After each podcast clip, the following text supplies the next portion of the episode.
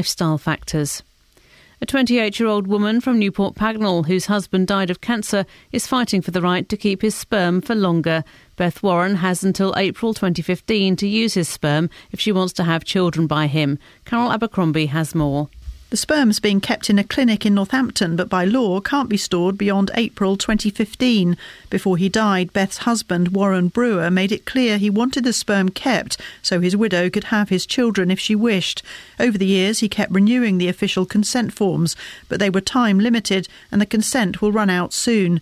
And Beth, who's 28 years old, says she's not yet ready to have children.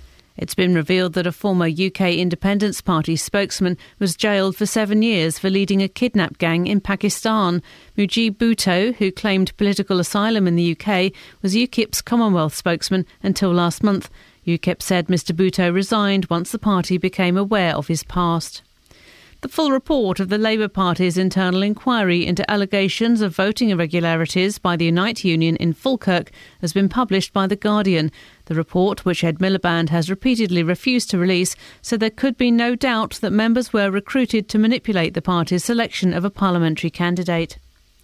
The stepfather of a woman whose car disappeared down a sinkhole on their drive in High Wycombe says it's only luck that they are covered by insurance.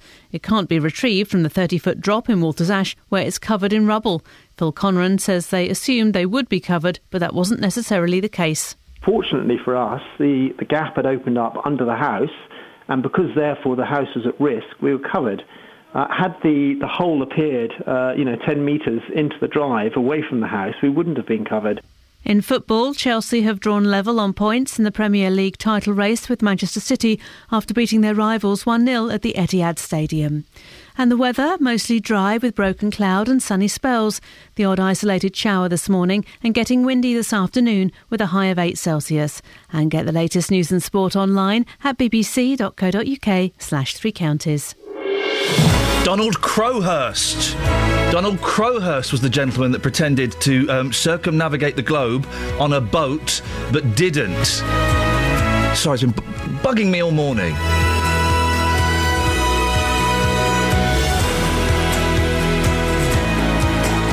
Morning, this is Iain Lee, BBC Three Counties Radio. Lots to talk about this morning, and as always, I'm keen to have your thoughts. A former Hertfordshire policeman has been sentenced to 12 months for handing out his own on the spot fines. He'd stop cars and say, Look, it's three points, or you give me a few quids. It was almost the perfect con until he tried it with someone from a police family. A Buckinghamshire widow is fighting for the right to bear her late husband's children. She's not ready for a family, but under current regulations only has until next April to use his sample unless she can convince the High Court of his wishes. And we catch up with the family who saw their Volkswagen disappear into a 30 foot sinkhole. If they don't move that car soon, they're going to get a ticket! That joke courtesy of Jeremy Vine. And when I say joke, I just mean sentence. Facebook.com forward slash BBC3CR. You can uh, send me a text, 81333, start your text 3CR, or give me a call, 08459 455 555, dun to dun to dun. Across beds, hearts, and bucks. This is BBC Three Counties Radio. Look at the state of that. Thanks, mate. Don't objectify me. It wasn't you, Kath. Oh. Objectify me!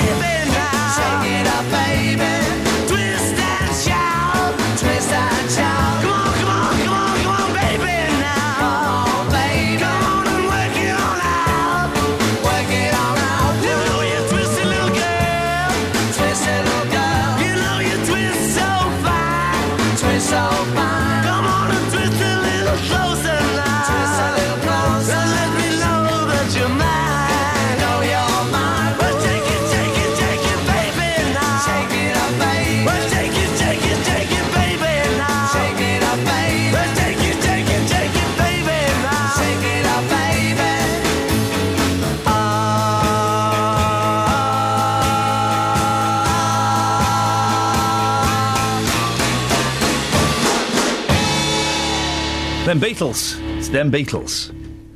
Now, here's an interesting story. A former Hertfordshire policeman has been jailed for 12 months for handing out his own on the spot fines. Traffic officer Irfan Hussain from Stevenage told speeding drivers they'd avoid points by paying up.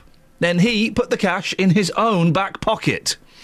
Hussain, who has since resigned, admitted one count of misconduct in public office, three counts of fraud, and three counts of perverting the course of justice. I'm joined now by Sophie Khan, who's a solicitor and legal director of a charity called the Police Action Centre, which provides independent advice in cases of police misconduct. What do you make of this one, Sophie? It's something like there's a pattern now with, um, you know, the level of trust levels that we have with the police and whether we can really trust the police and um, whether there is enough um, supervision and management of the officers um, either on the on the on the traffic or in anywhere and on the you know patrols or um, you know outside Buckingham Palace. If a copper stops you and says, "Right, you can either have three points or you give me sixty quid," you're you're going to pay the money, aren't you? You you you wouldn't question it, or most people wouldn't question it. No one would question it because the officer is there upholding the law, and if they think that a crime has been committed, and you're going to trust the officer to, to believe, you know, what he's just said to you. And it's a, it's a fortunate case that's happened, but in the end, the officer has been found out and he has accepted what he did was wrong and this, he's been sentenced. This is uh, uh, this is a one-off, though. We can't uh, start to believe that this is uh, endemic within the police force, can we? No, there is a pattern now. It's not just um, the office in Hertfordshire, the incidents outside um, Downing Street, and there's been a number of incidences across the country um, where it shows that you know the trust levels and, and, and the the abuse of the the, the police officers' power. Um, you know, is it, has become endemic, and it's something that needs to be looked at very carefully, and there needs to be proper supervision and management of the officers um, that are, you know, patrolling the streets and also, you know, handing out any kind of fines to see whether they are uh, following the law. Who's who's watching the watchmen, Sophie? Who's watching the police? How do we know we can trust them? At the moment, I, I think there's not enough control and there's not enough management. And the IPCC are there. When things go wrong, you can go there and you can make a complaint to them. But they themselves can't look at every single um, complaint there is. There's organisations like mine, um, and there's also civil claims you can bring um, in courts which try to hold the police to account. But I think there is a vacuum. Um, there isn't enough supervision. There's not enough management. There's not enough accountability. And this is why these kinds of incidents happen. What kind of incidents are you hearing then at Police Action Centre? It ranges from um, someone being stripped in a custody cell um, because um, they may not have fo- followed some kind of orders or well, stripped naked. Stripped naked in a police oh. cell or in, in their cell. Um, not no no drug related um, offence. Um, you know, just to demoralise and humiliate them. Mm. And there was an incident in Kent last week where um, officers were seen punching a man in, in a Debenham store, and they've been, you know, sentenced for that. They've been charged for uh, perverting the course of justice. Um, the incidents outside the Downing Street, you know, where the officers um, may have fabricated the evidence out there. So there's there's a lot of incidents around the country, um, you know, that, that I know of and that are in public in the public view. So there is a pattern now that there is a lack of supervision and accountability for the officers that are patrolling and you know you know finding us. But Sophie, these these these have to be uh, exceptions, don't they? We we have to th- believe that the majority of police officers are not corrupt, are not bent, are not dodgy.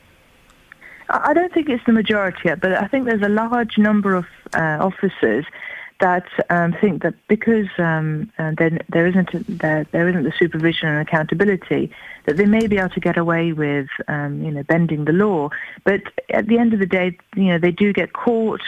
Um, it doesn't go away, uh, and it shows that you know the, the legal system does work uh, and even holds the police to account. But it's only when you know there is a case in court, there is a civil claim or there is a criminal case that we can then find out the real, um, the, you know, the real reasons as to why this happened. Before that, it, there seems to be this uh, uh unaccountable vacuum, um, which you know needs to be looked at so that these kind of incidents don't don't occur in the future. Sophie, I appreciate your time. Sophie Khan, solicitor, legal director of a charity called the Police Action Centre. What do you think? There are examples of the police being dodge pots. Obviously, this this gentleman here, Mr. Hussain, but. We have to believe that the majority of the police officers are good, decent human beings, don't we? Otherwise, we'd go mad, wouldn't we? Wouldn't we? think we would. Hey, uh, I, I, keep banging on about this CD that's on the cover of Mojo magazine. Yes. Right? It's brilliant. It's, it's the faces. It's the small faces and friends. Brilliant. Now, my two year old boy, who is more at the moment into Alexander Armstrong singing some weird song, I don't know what it is, and, and the Postman Pat theme. Well, there was a song that popped up on this in the car the other day, and he just goes, Again, Dada. Played it again. Again, Dada. We played it tw- over 20 times. Again, Dada. This is. Do you want to hear it? This is Amen Corner. This is my boy's favourite. This is my boy's favourite song at the moment. Hang on Again, Dada. Again, Dada. Again, listen to this. Is brilliant.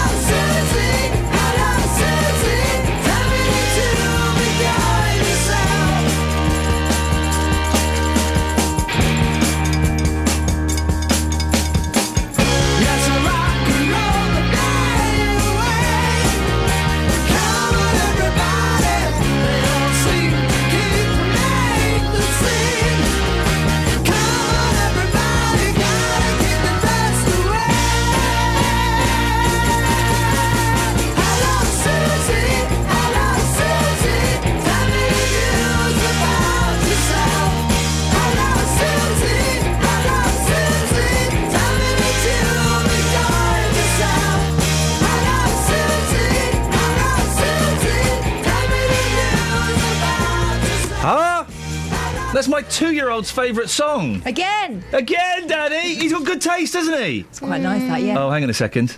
Bet. I think I preferred Postman Pat. Look at the state of that. Travel news for beds, cards, and bucks. BBC Three Counties Radio. Good morning. It's all looking pretty quiet out there at the moment, but there are some roadworks to watch out for. In Kingswood, the A41 has temporary traffic lights up between Grendon Road and Creighton Road. That's to build a new roundabout. And also in Potters Bar, there are temporary traffic lights on Great North Road near Frampton Road. I'm Alice Glossop, BBC Three Counties Radio. Thank you, Alice. 6.16, it's Tuesday, the 4th of February. I've got to renew my Paul McCartney in the 70s book, otherwise I'll be hit with my fourth fine in five months. On to other headlines. A Hertfordshire policeman is starting a 12 year jail sentence for fining motorists and pocketing the cash. A woman from Newport Pagnell is fighting for the right to have her dead husband's children. In football, Chelsea achieved a 1 0 victory against Manchester City, putting them level on points. The weather, sunshine, isolated showers today, becoming, oh, look out, breezy. BBC Three Counties Radio.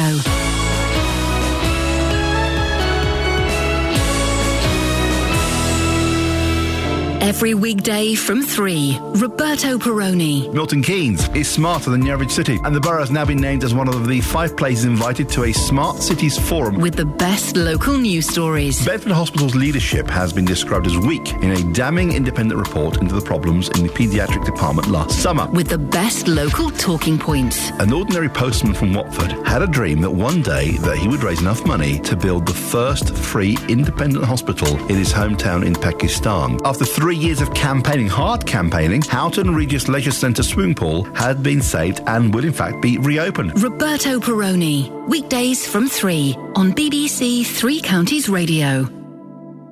Catherine has uh, pointed out a, a, a significant fact. Not that it's 21 years. Hang on a second. Not that it's 31 years since uh, Karen Carpenter died. No, it's um, a, an even more significant uh, anniversary today. What's what's happening? 10 years of Facebook. Hey, ah, Facebook murdered Tom from MySpace. Remember Tom? Oh, I remember Tom. Oh, he I was felt kind so- of cute, wasn't he? He was a cute geek, and he's he's probably lying in a gutter somewhere now, swigging from a bottle of meths, cursing Zuckerberg. My former self has got a MySpace page somewhere. I've got.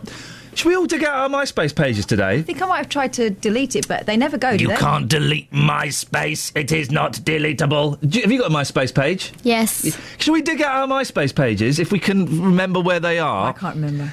I- I've only got three passwords, so I could probably work out mine pretty quickly. Uh, all right, I'm going to dig out my MySpace. it? Huh? What's your password? Oh, hey, come on now. I'm not telling you that. Uh, so, f- f- Facebook, 10 years. What has Facebook done for us? Yeah. Kelly, what's it done for you? Um, I get to see what my friends are doing without speaking to them. Catherine, what's it done for you? I got in touch with a few childhood friends. And, and, and Un got in touch with them again. But I also um, keep in touch with family that we weren't talking to, and now we are. There's a reason. There, I genuinely think there is a reason why you don't talk to people that you um, went to primary school with. There is a reason you don't talk to certain members of your family. And Facebook is um, perpetuating relationships that should be allowed to die naturally. Oh, no, I don't think so. Yeah, you're wrong.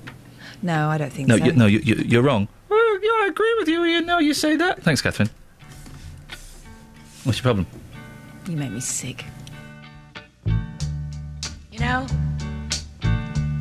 every now and then I think you might like to hear something from us. Nice and easy. But there's just one thing, you see, we never ever do nothing nice and easy. We always do it nice and rough. But we're gonna take the beginning of this song and do it easy. But then we're gonna do the finish rough. It's the way we do Proud Mary. Rolling, rolling, rolling on the river. Listen to the story now. Left a good job in the city,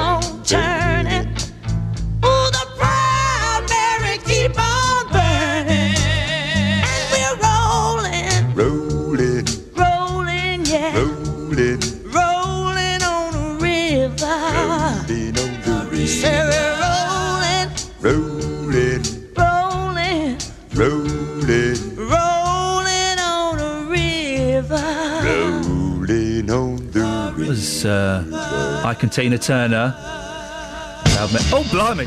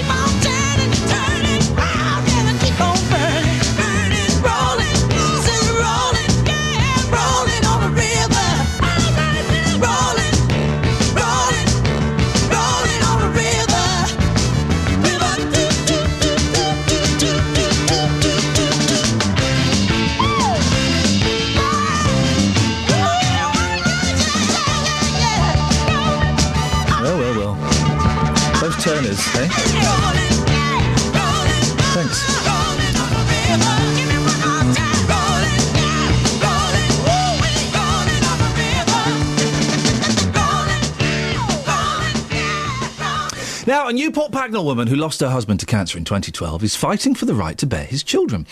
Warren Brewer had a sample of his sperm placed in storage before undergoing radiotherapy treatment in 2005. The problem is the fertility regulator's current rules mean it has to be used by next April or it will be destroyed.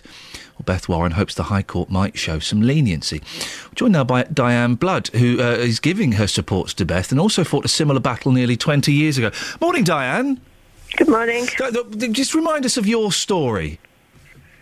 Um, my husband died of meningitis, and I wanted to bear his children after his death. Um, his sperm was stored, um, as in this case, but in my case, um, I didn't have any uh, options if I didn't win the court case. Um, I was fighting for the right to um, either export his sperm or um, really find any route um, to enable me to have his children, and um, I eventually won. How long did that battle take? Um, it took around two years from the start of my fight. There might be some people listening, Diane, who, who, who would think it's a little bit odd that um, a, a widow would want to have the children of, of their husband who had passed away. Why was it so important for you? It was important to me because it was the way of me carrying on my life. We were trying for a child at the time that he died. Um, it was our plans. Um, it was something that we'd discussed. And it was the way of me continuing with the life that I'd planned and the way of me having children. Now, you've been um, actively supporting Beth Warren in her case, haven't you? I have, yes. I mean, I'm not Beth Warren. We're very different people. Um, she wants time to make the right decision for her. Um, she she just wants the time to, to know that she's doing the right thing, or not, as the case may be. Whereas I, to be honest, didn't really have a moment's indecision. Um, I was just blocked every which way I wanted to go. It must be very frustrating to, to um, you know, you, you want to take what you consider to be rightfully yours, both your case and in Beth's case, uh, and the legal system is kind of throwing up barriers. I think, to be honest, both in my case and in Beth's, um, the the court certainly had had sympathy. Um, everybody just seems to be kind of going, "Oh, my hands are tied." Well, you know, the court in in my case certainly found a way around it and found for me. Um, you know, using using the routes that were available, and I just hope that the judge in Beth's case um, can can do the same. And the problem with Beth's case, if I got this right, is that um, uh, her husband's intention was that the sample should be kept in continued storage, but he, he never signed a document stating that. Is that right? Not quite. Okay. He signed multiple documents. Right. Every form that he was given, he signed saying that he wished Beth to have the opportunity to use his sperm after his death. And he signed whatever he was given. The problem is some of those forms said two years, some of Ah. them said seven years, some Ah. of them didn't say anything. He just signed whatever he was given Right. um, without ever being presented with his full options, which were that she could actually have stored it up to 55 years. So he was never given the opportunities that were legally available to him. Which way do you think it's going to go? It would be a harsh courtroom that, that kind of turned down her denial, wouldn't it? Well, to me, it makes no sense to force a widow into a situation where she really has to make a snap decision over something so important as to whether she's going to have the baby of somebody who's no longer going to be with her to support her doing that, or to create embryos, which would actually give her another seven years. Mm. But then once you create embryos, your financial, emotional, and ethical stakes are just so much higher. So it, it, doesn't really make any sense. Every common sense person would say, if she doesn't know and can't quite make up her mind at this moment in time, then give her give her longer. Don't mm. don't force her into a situation where she's got to go now or never. Diane, you've got two boys. How old are your boys? My oldest is 15 and my youngest is 11. And I'm assuming you've explained to them that the the situation around their birth. Yeah, I mean, it's not really a conversation. You, I kind of sat down and and had on one particular day. It's just something they've grown up with and Yeah. something they're aware of and something they know about. And what are their thoughts on it? I don't think it's something that really enters their lives much. Um, it's just the way they are and the way they're born. It's a bit like asking, uh, I don't know, a British person, how does it feel to be British? Yeah. You just are. Yeah, it's, just, it's exactly it's just the way they are. Diane, it's fascinating. Thank you very much for your time this morning. It's uh, uh, Diane Blood. Uh, talking there about Beth Warren. Uh, do give us your call, your thoughts on that. 08459 455 555. Should this uh, woman have the right to um, do with her dead husband's semen what she sees appropriate? 08459 455 555. Travel news for beds, cards, and bucks. BBC Three Counties Radio. Starting by looking at the speed sensors, things looking a little busy but moving on the A5 around Dunstable. That's in both directions. In Tiddington, Sandy Lane still closed because of flooding between Oxford Road and Old London Road. On public transport, the Victoria Line has severe delays because of emergency engineering works. I'm Alice Glossop, BBC Three Counties Radio. Across beds, hearts, and bucks. This is BBC Three Counties Radio.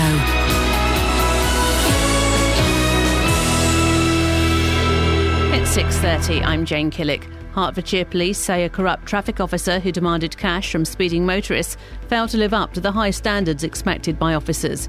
Irfan Hussain has been jailed for 12 months. A 28 year old woman from Newport Pagnell, whose husband died of cancer, is fighting for the right to keep his sperm for longer. Beth Warren has until April 2015 to act if she wants to have children by him. A council expert says the sinkhole that swallowed a car in High Wycombe is not the only crater to appear in the area over the last few years. Zoe Smith lost her car when a hole appeared in her drive in Walters Ash. The weather mostly dry and cloudy with a high of 8 Celsius. On to sport now and in football. Chelsea have drawn level on points in the Premier League title race with Manchester City after beating their rivals 1 0 at the Etihad Stadium. Defender Branislav Ivanovic scored the first half winner. Now it's Hazard again, pulling the ball back to Ramirez. Great challenge coming in from Kompany. Shot driven in and a goal for Chelsea from Ivanovic. Newcastle United have confirmed Joe Kinnear has resigned as Director of Football at St James's Park and has left with immediate effect. The club say they'll be making no further comment. Kinnear joined Newcastle in June last year and was in charge of player recruitment. Stevenage midfielder John Mousinho could make his first start since returning to the club last week in tonight's League One match against Gillingham. Mousinho is on loan from Preston and it's his second spell at the Lamex. Stevenage are still bottom of the table, but Mousinho believes they'll get away from the relegation danger. I've been in, you know, some, some scraps before. Um, even with Stevenage, I think my first year here, we were, we were in a similar situation, um, and obviously managed to get promoted that year. So, um, you know, there's no there's no panic. There's there's, there's no no worry at all. Um, just need to you know, take one game at a time and and uh, see what we can do, see what we can build on. And in rugby, England wing Jonny May is fit to play in Saturday's Six Nations game against Scotland, despite breaking his nose in the defeat by France. BBC Three Counties News and Sport. I'll be back with the full bulletin at 7. Across beds, Herts, and bucks. This is Iain Lee. BBC Three Counties Radio. Morning! This is Iain Lee, BBC Three Counties Radio. Lots to talk about this morning, but before that, regular caller Matt's in Luton. Morning, Matt. Morning. Matt, I, I, I hear you've got some news for us. Yeah, Mum passed away this morning. About, uh, I think it's around about two o'clock, half two. Uh, she went very peacefully, and all the girls are there, and Paul, Julie, Helen, Claire, they're here now because we, we, we waited and waited, and they Neville's come and picked her body up, and then we come back to the house. Margaret's home, as I call her. And uh, I said to them, "Did I? Should I ring Iain this morning?" And They said, "Yeah, please ring Iain."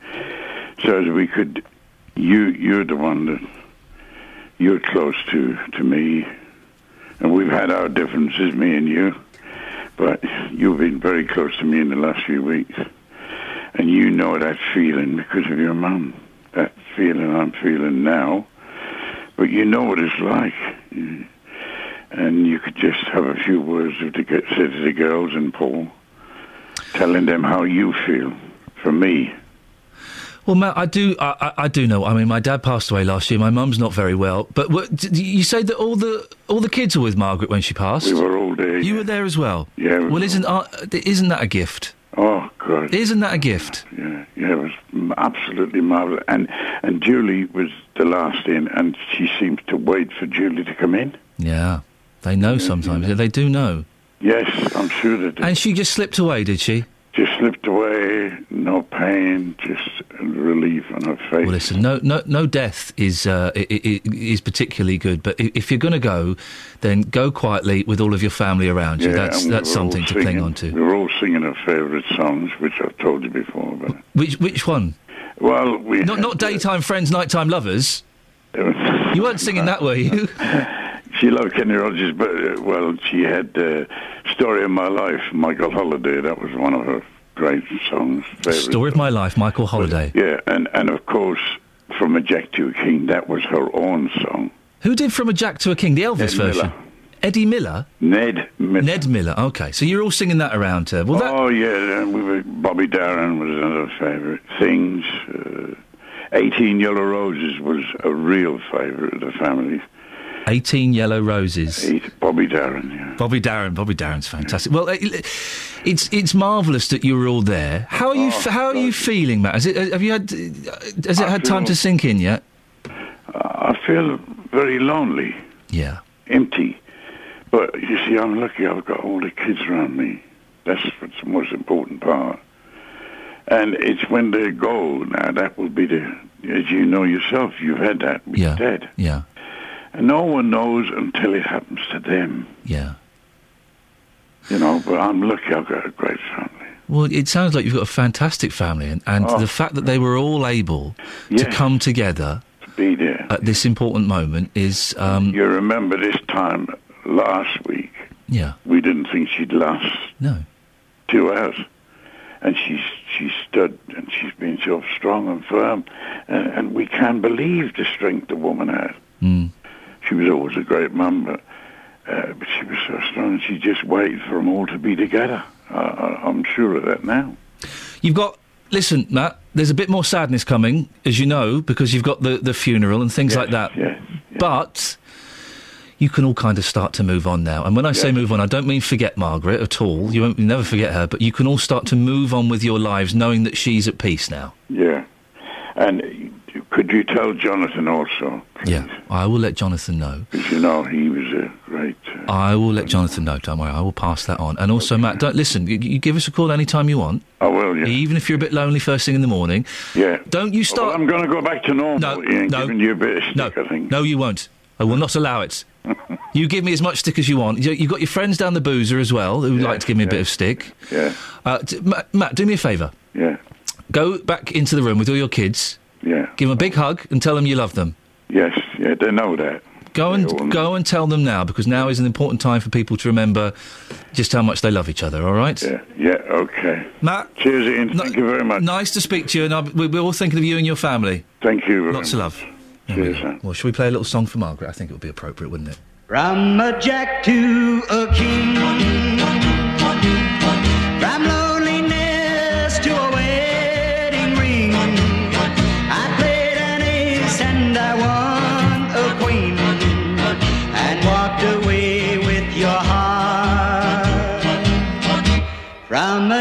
To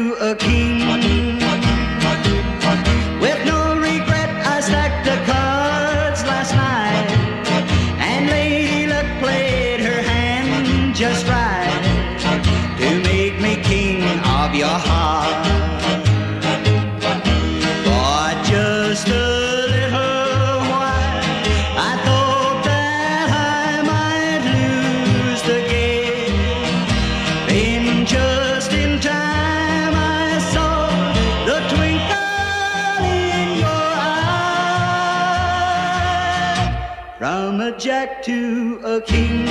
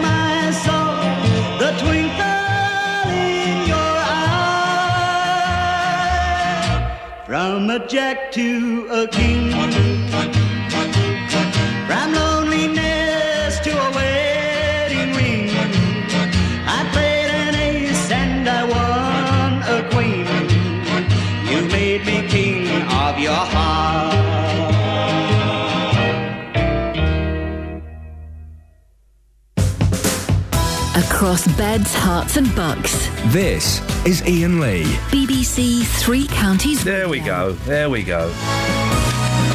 Play that for Margaret, who's, uh, you know, off on another journey now, and lots of love to all of her family there.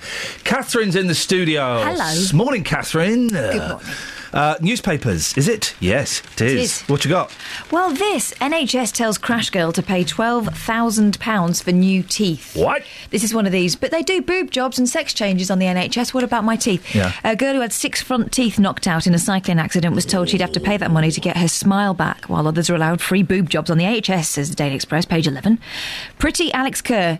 Don't know why that uh, has any bearing on it. It's true, but if she was a minger, do we not care about her teeth? Well. um, was hit by a car as she rode home from her job as an advertising assistant in November. She lay in a coma for a week with extensive injuries that also included fractures to her pelvis, jaw, and wrist, and two dislocated knees.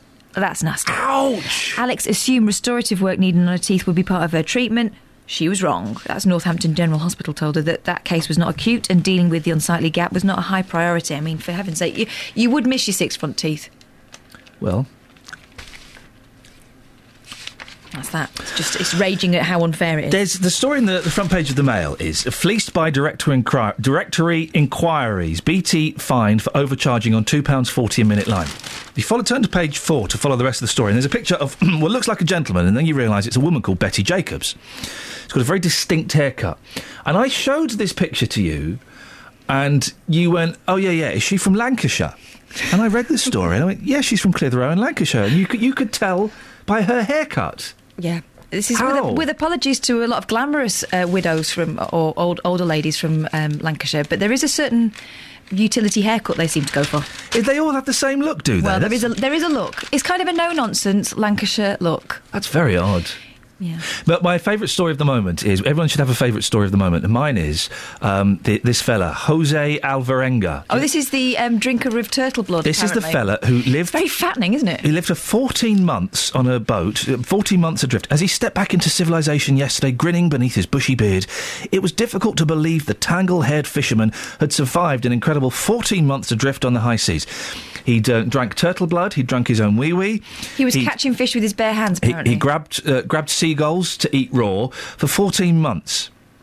I don't believe it.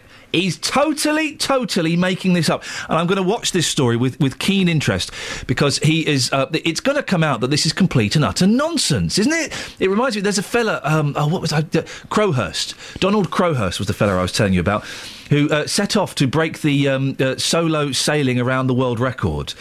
Uh, and he faked it. He faked it and was just making up times. He didn't. He, he went about uh, 500 miles away from England, and then he went mad and he filmed it all. And I've just ordered the documentary. You can borrow that afterwards. Thanks. You're welcome. But this guy, Jose Alvarenga, He's having a laugh. He's having a laugh.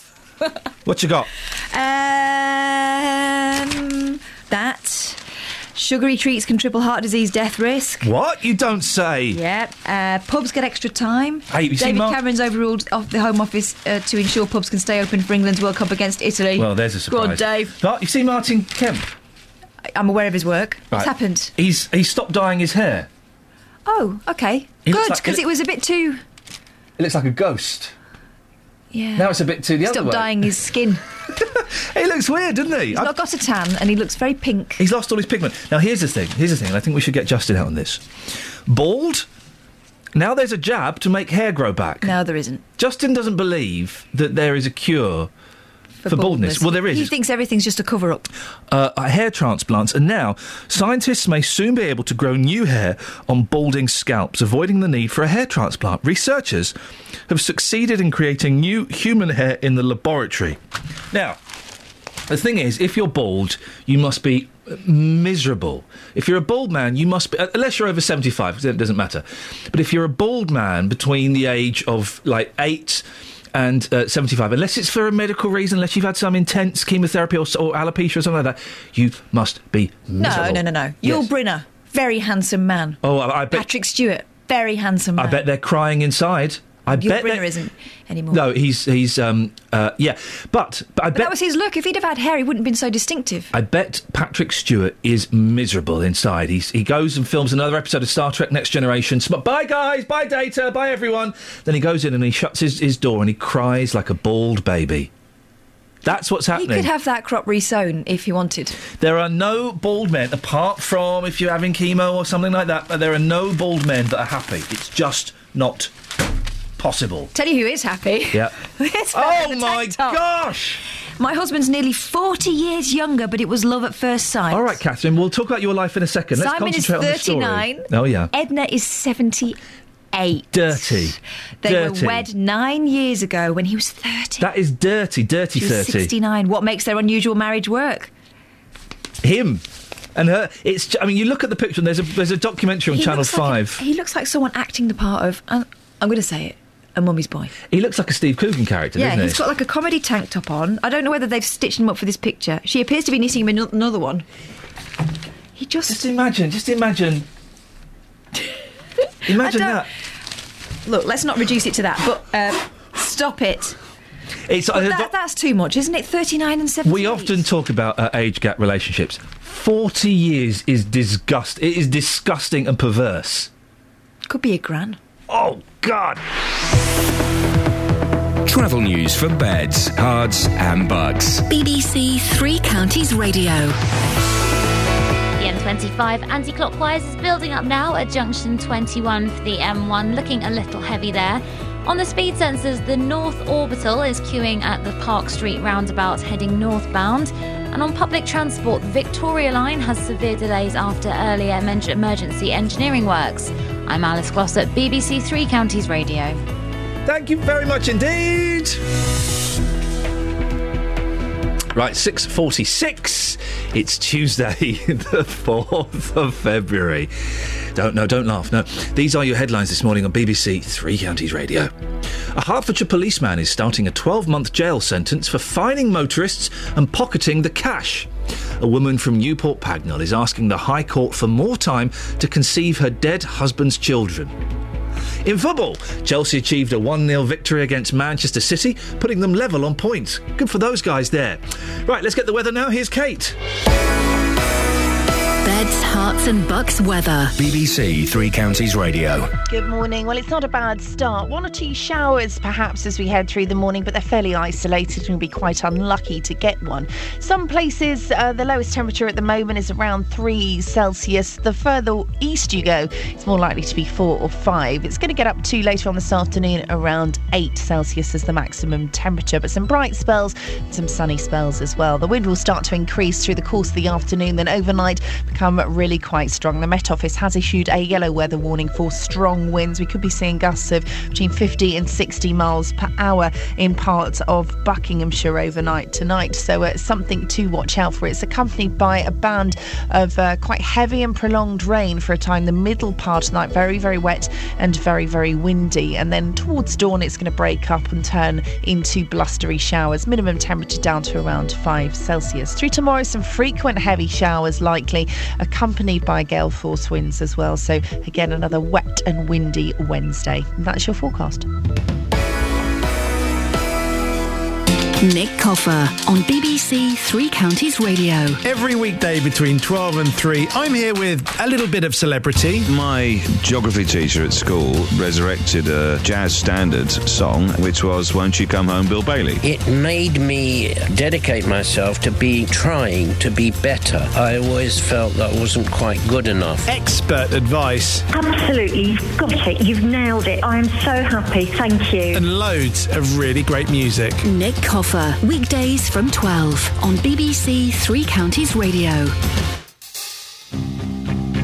This song's called I Touch Myself. What's it about? Uh, I'm not quite sure. Let's have a listen to the lyrics.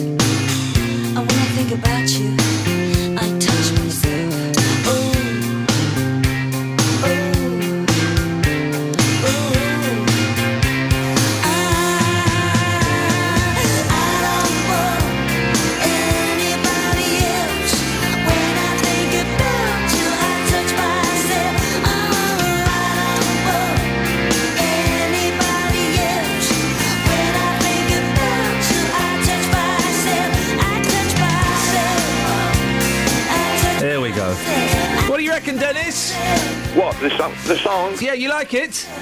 Uh, no, I'm just getting over the insult about Lancashire. Oh, for goodness sakes.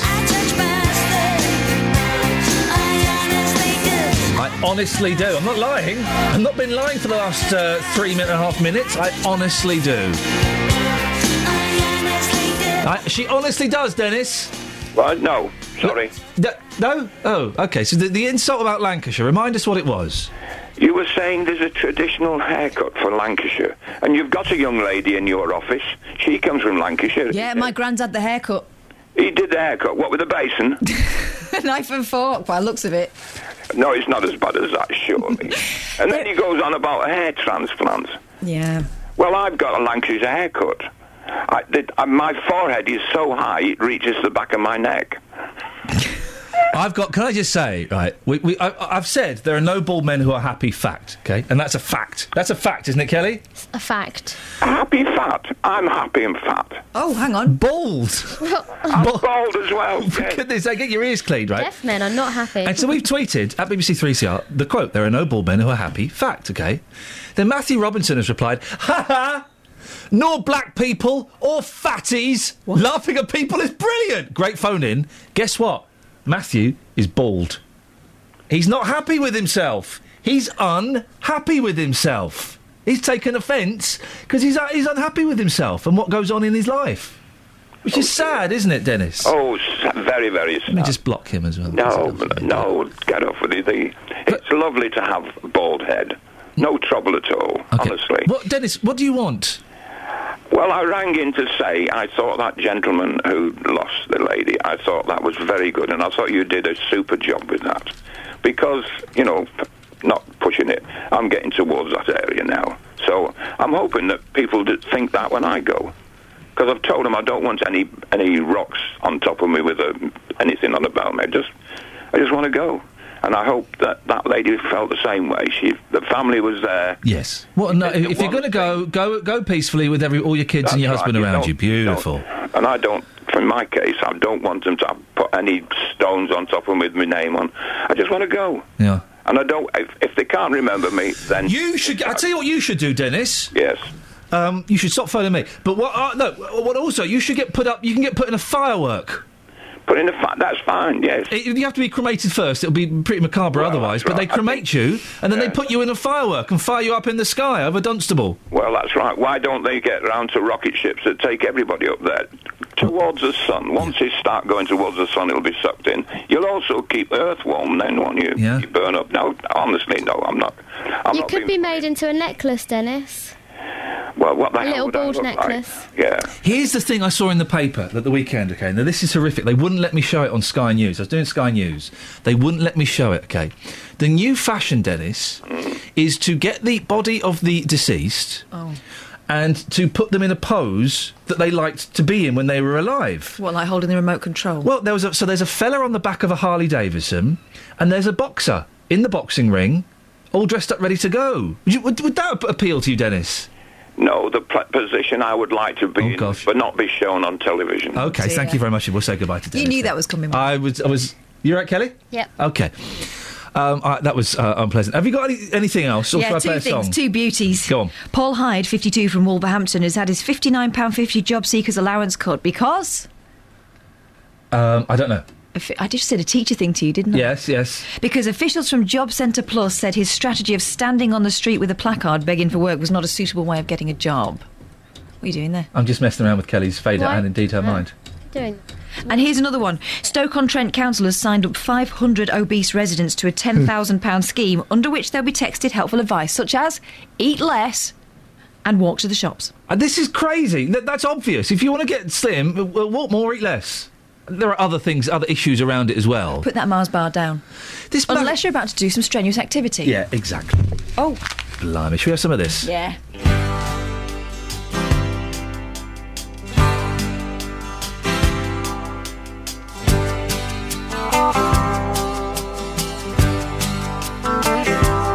and he'll tell her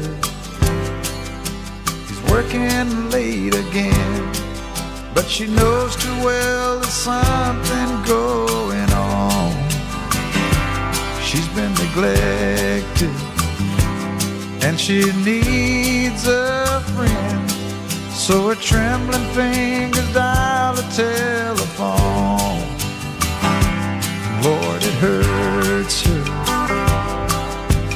doing this again. He's the best friend that she's lonely, he's more than just a friend. He's the one she longs to give her body to. Daytime friends and nighttime lovers, hoping no one else discovers where they go what they do in their secret hideaway.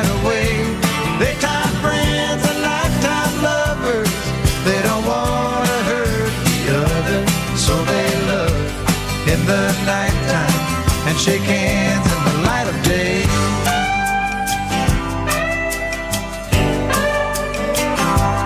When it's over, there's no peace of mind. Just a longing for the way things should have been. And she wonders. Uh, we got to end this song early. Men never find. Shame, it's a cracking record. Needs a lover and a friend. Daytime friends and nighttime lovers. Hoping no one. A little bit of Kenny Rogers. Where they go. For Matt and Margaret and all the kids. The kids are in their forties. Blimey. Oh eight four five nine four double five five double five is the telephone number. If you want to give us a call, you can. We're talking well. We're talking about bent police officers. And should uh, a widow have the right to have a child with the sperm of her deceased partner? We'll talk about that and more. First, let's get the travel. Travel news for beds, cards, and bugs. BBC Three Counties Radio. The M25 anti clockwise very slow now between 17 for Maple Cross and 16 for the M40. Also struggling between 21 for the M1 and 20 for Kings Langley. And in Bricket Wood, the North Orbital very slow at the M25 junction 21A roundabout. Public transport has no reported problems. I'm Alice Glossop, BBC Three Counties Radio.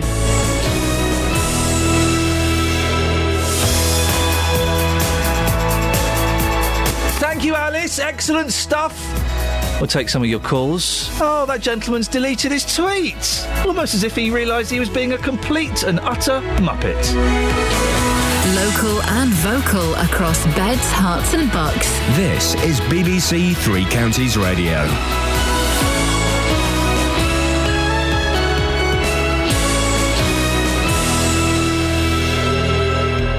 It's seven o'clock. I'm Jane Killick. The headlines Jail for a Hertfordshire traffic cop who pocketed fines from motorists. A woman from Newport Pagnell fights for more time to have her dead husband's child. And the sinkhole in High Wycombe is only the latest to appear. BBC Three Counties Radio. A senior officer in Hertfordshire Police has condemned the actions of a corrupt officer who demanded cash from speeding motorists. Irfan Hussain was sentenced to 12 months in jail for demanding cash fines from motorists he caught speeding. Hertfordshire Police Deputy Chief Constable Alison Roome-Gifford says his behaviour fell disgracefully below the standards they expect. It's a shocking breach of trust. Um, it shocked uh, uh, our own staff as, as much as it shocked the public. So, um, a disturbing case and a, a, a sad day. A tidal wave of cancer is set to sweep the globe over the next two decades, according to the World Health Organization. It predicts longer lifespans and increasing populations will cause rates of the disease to rise from 14 million a year to 24 million a year by 2035. The WHO says the cost of treatments are spiralling out of control and governments should concentrate on trying to prevent the disease instead. A 28 year old woman from Newport Pagnell, whose husband died of cancer, is fighting for the right to keep his sperm for longer. Beth Warren has until April 2015 to act if she wants to have children by him. Carol Abercrombie has more. The sperm's being kept in a clinic in Northampton, but by law can't be stored beyond April 2015.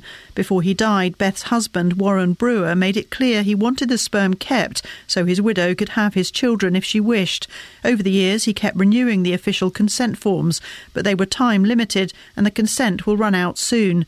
And Beth, who's 28 years old, says she's not yet ready to have children. BBC News has learned that a former UK Independence Party spokesman was jailed for seven years in Britain for leading a kidnap gang in Pakistan.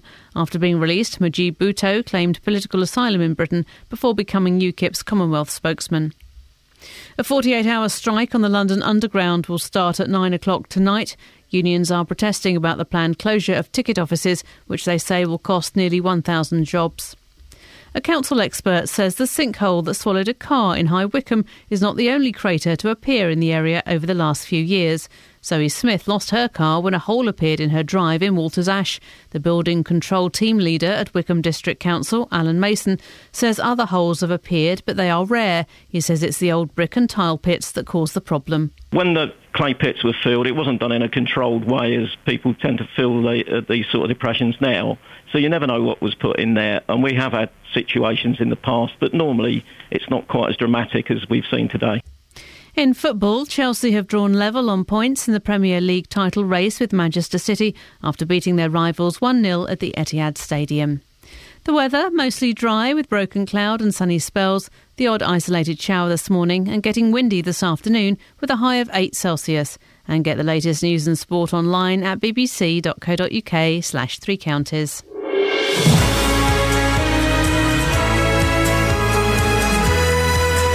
A tidal wave of cancer?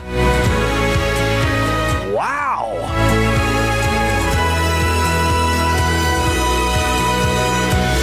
Morning, this is Iain Lee, BBC Three Counties Radio. It's three minutes past seven. It's Tuesday, the 4th of February. I'm Iain Lee. Let's have a little chat about what's coming up this morning. A former Hertfordshire policeman has been sentenced to 12 months for handing out his own on the spot fines. Almost the perfect con. How did he get caught? Well, find out in a little bit. A Buckinghamshire widow is fighting for the right to bear her late husband's children. She's not ready for a family, but under current regulations only has until next April to use his sample unless she can convince the High Court of his wishes. Well, what do you think? Is it right, appropriate for a widow to have a child using the sperm of a deceased husband? And we'll catch up with the family who saw their Volkswagen disappear into a 30 foot sinkhole.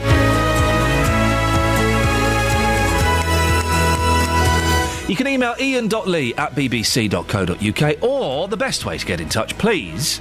You've had some cracking phone calls already this morning and a phone call from Dennis. 08459 455 555. They- I noticed some criticism on the Facebook page the other day saying, well, well, your presenters, when they're giving out the phone numbers, can they say it a little bit slower, please? So here goes 08 459, yes, 455 555. Across beds, Herts, and bucks. This is BBC Three Counties Radio. Now, so imagine this. You're driving down a street in Hertfordshire, and there's no one about, so ah, maybe you're going a little bit fast, a few miles over the speed limit, and then you see some blue lights come out of nowhere to pull you over. You'll be terrified, wouldn't you? You'd be terrified.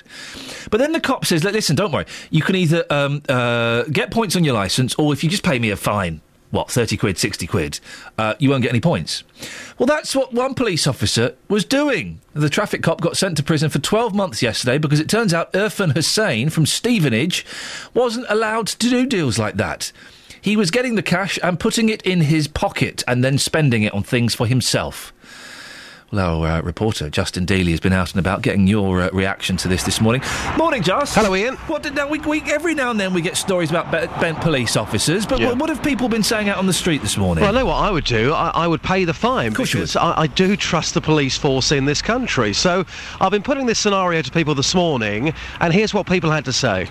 So, Andy, you're here in your car this morning. If you were to be pulled over by a police officer, and he said to you, "You've got to pay an on-the-spot fine of say sixty pounds," would you ever hand over cash to a police officer? No, definitely not. No, not no chance. Because you don't trust them. No, I just uh, I know it's not the way the done thing.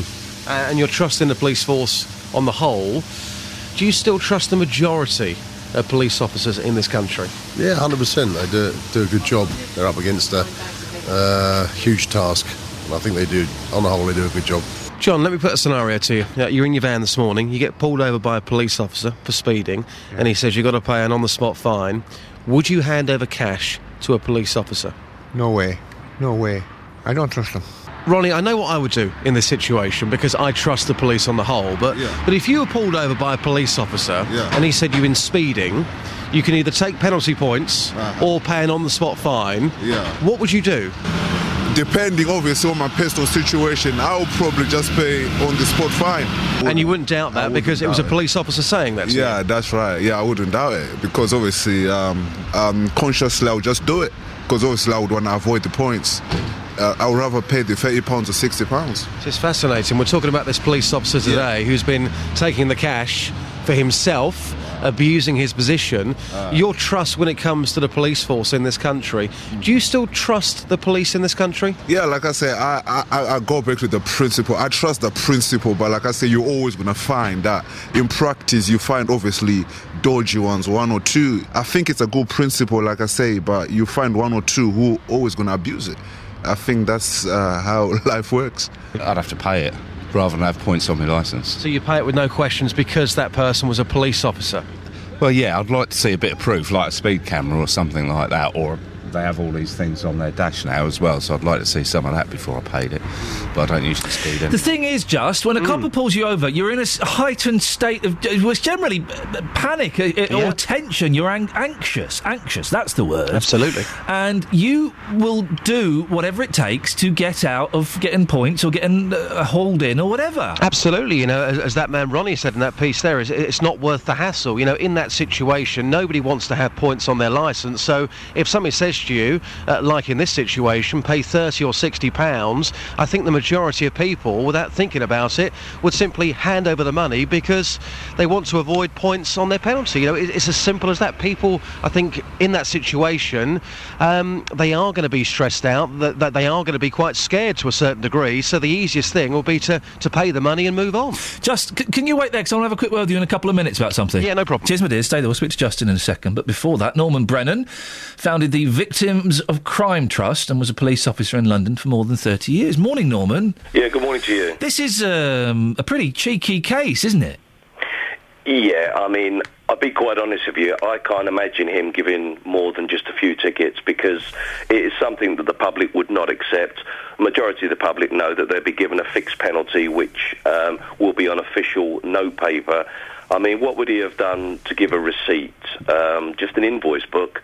Uh, I mean, it's bonkers, really, and uh, I, I don't know the officer concerned. I would suggest he's not got long in the service, and uh, it, you know, it literally is a one-off. Hence, uh, it's the uh, news story at the top of your program. It is so rare. Well, he's since resigned. We spoke earlier on in the show to uh, Sophie Khan, who um, is, uh, well, she helps lots of people. She works for Police Action Centre.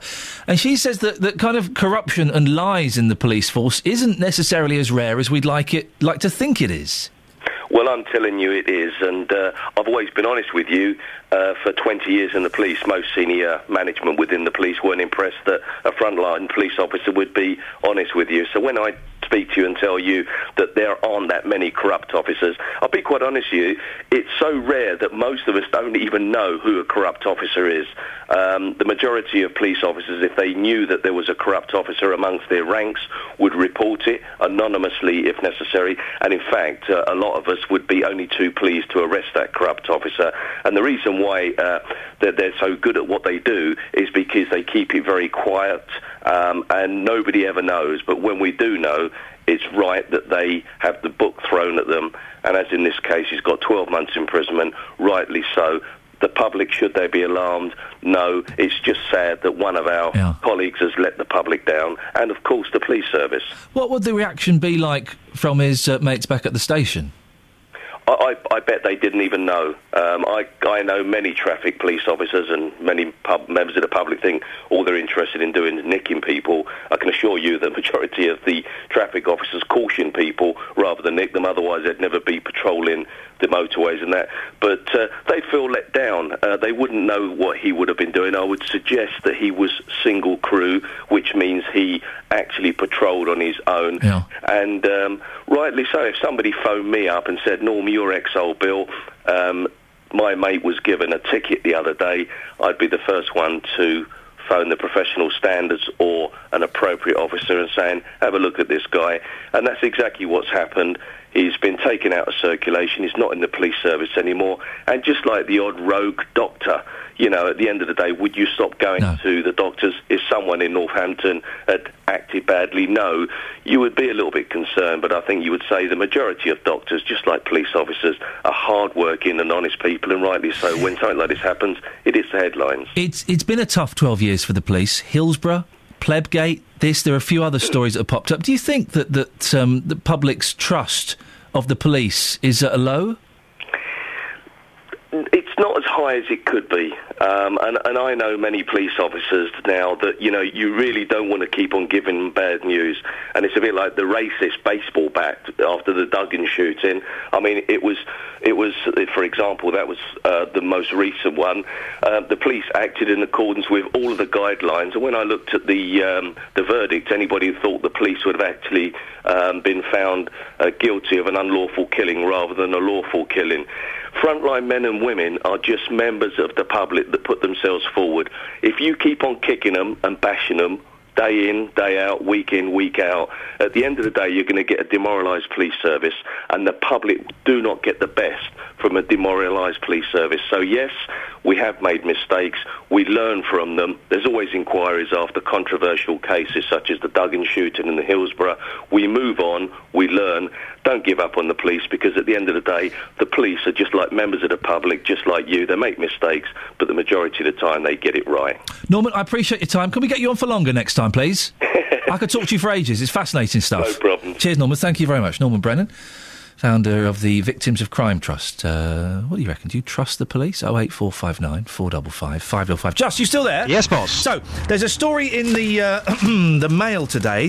They found a cure for baldness again. Oh, have they? They keep finding cures for baldness. Now, this one, you get a, a- an injection in your head and your hair grows back. Beautiful. Lovely. Beautiful. Now, I um, said earlier on today, I don't think there are any bald men who are happy. People with, with chemo medical conditions to one side. I'm talking about people who have gone naturally bald uh, under the age of 75. There can't be any bald men who are happy. Matthew Robinson on Twitter has taken great offence. Ha ha ha ha! Nor black people or fatties. Laughing at people is brilliant. Great phoning, says Matthew Robinson, who's wearing a baseball cap to hide what looks like a bald head. He's bitter and twisted. So, uh, uh, can you uh, go and find some baldies and ask if they're happy, just? Yes, uh, do you know what? I, th- I think on this particular occasion, I think you know, I, I agree with you to a to a certain degree. on This one, because a number of bald people, they of course they're, they're going to go for treatment.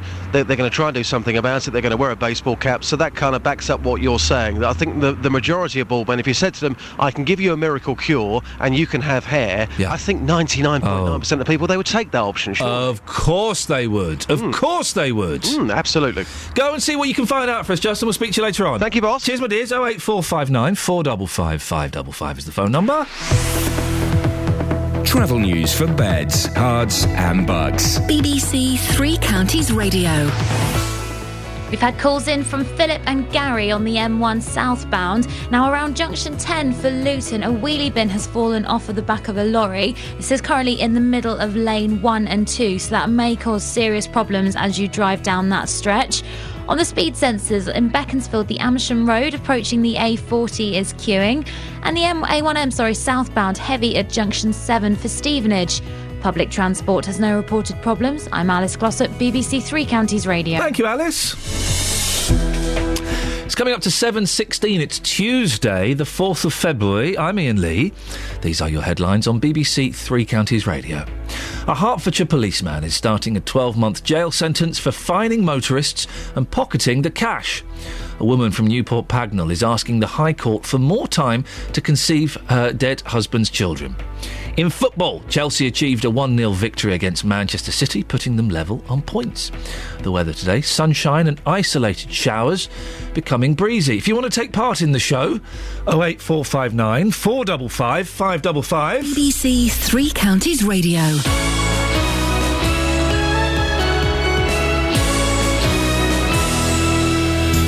Every weekday morning from 9, The JVS Show. Well, whose fault is it that there are so many fat people in this country? It's a horrible word. Jonathan Vernon Smith. But why do you want to kind of tiptoe around the issue? People are people. People aren't fat just because they're big. Tackling your consumer problems. Over the last few months, I've been palmed off every few days. There are some absolute rogues out there in the car industry. Tim, I'm going to send uh, Wayne in to you. Let's get some detail and we'll get this sorted out. The JVS Show. Weekdays from 9, BBC Three Counties Radio.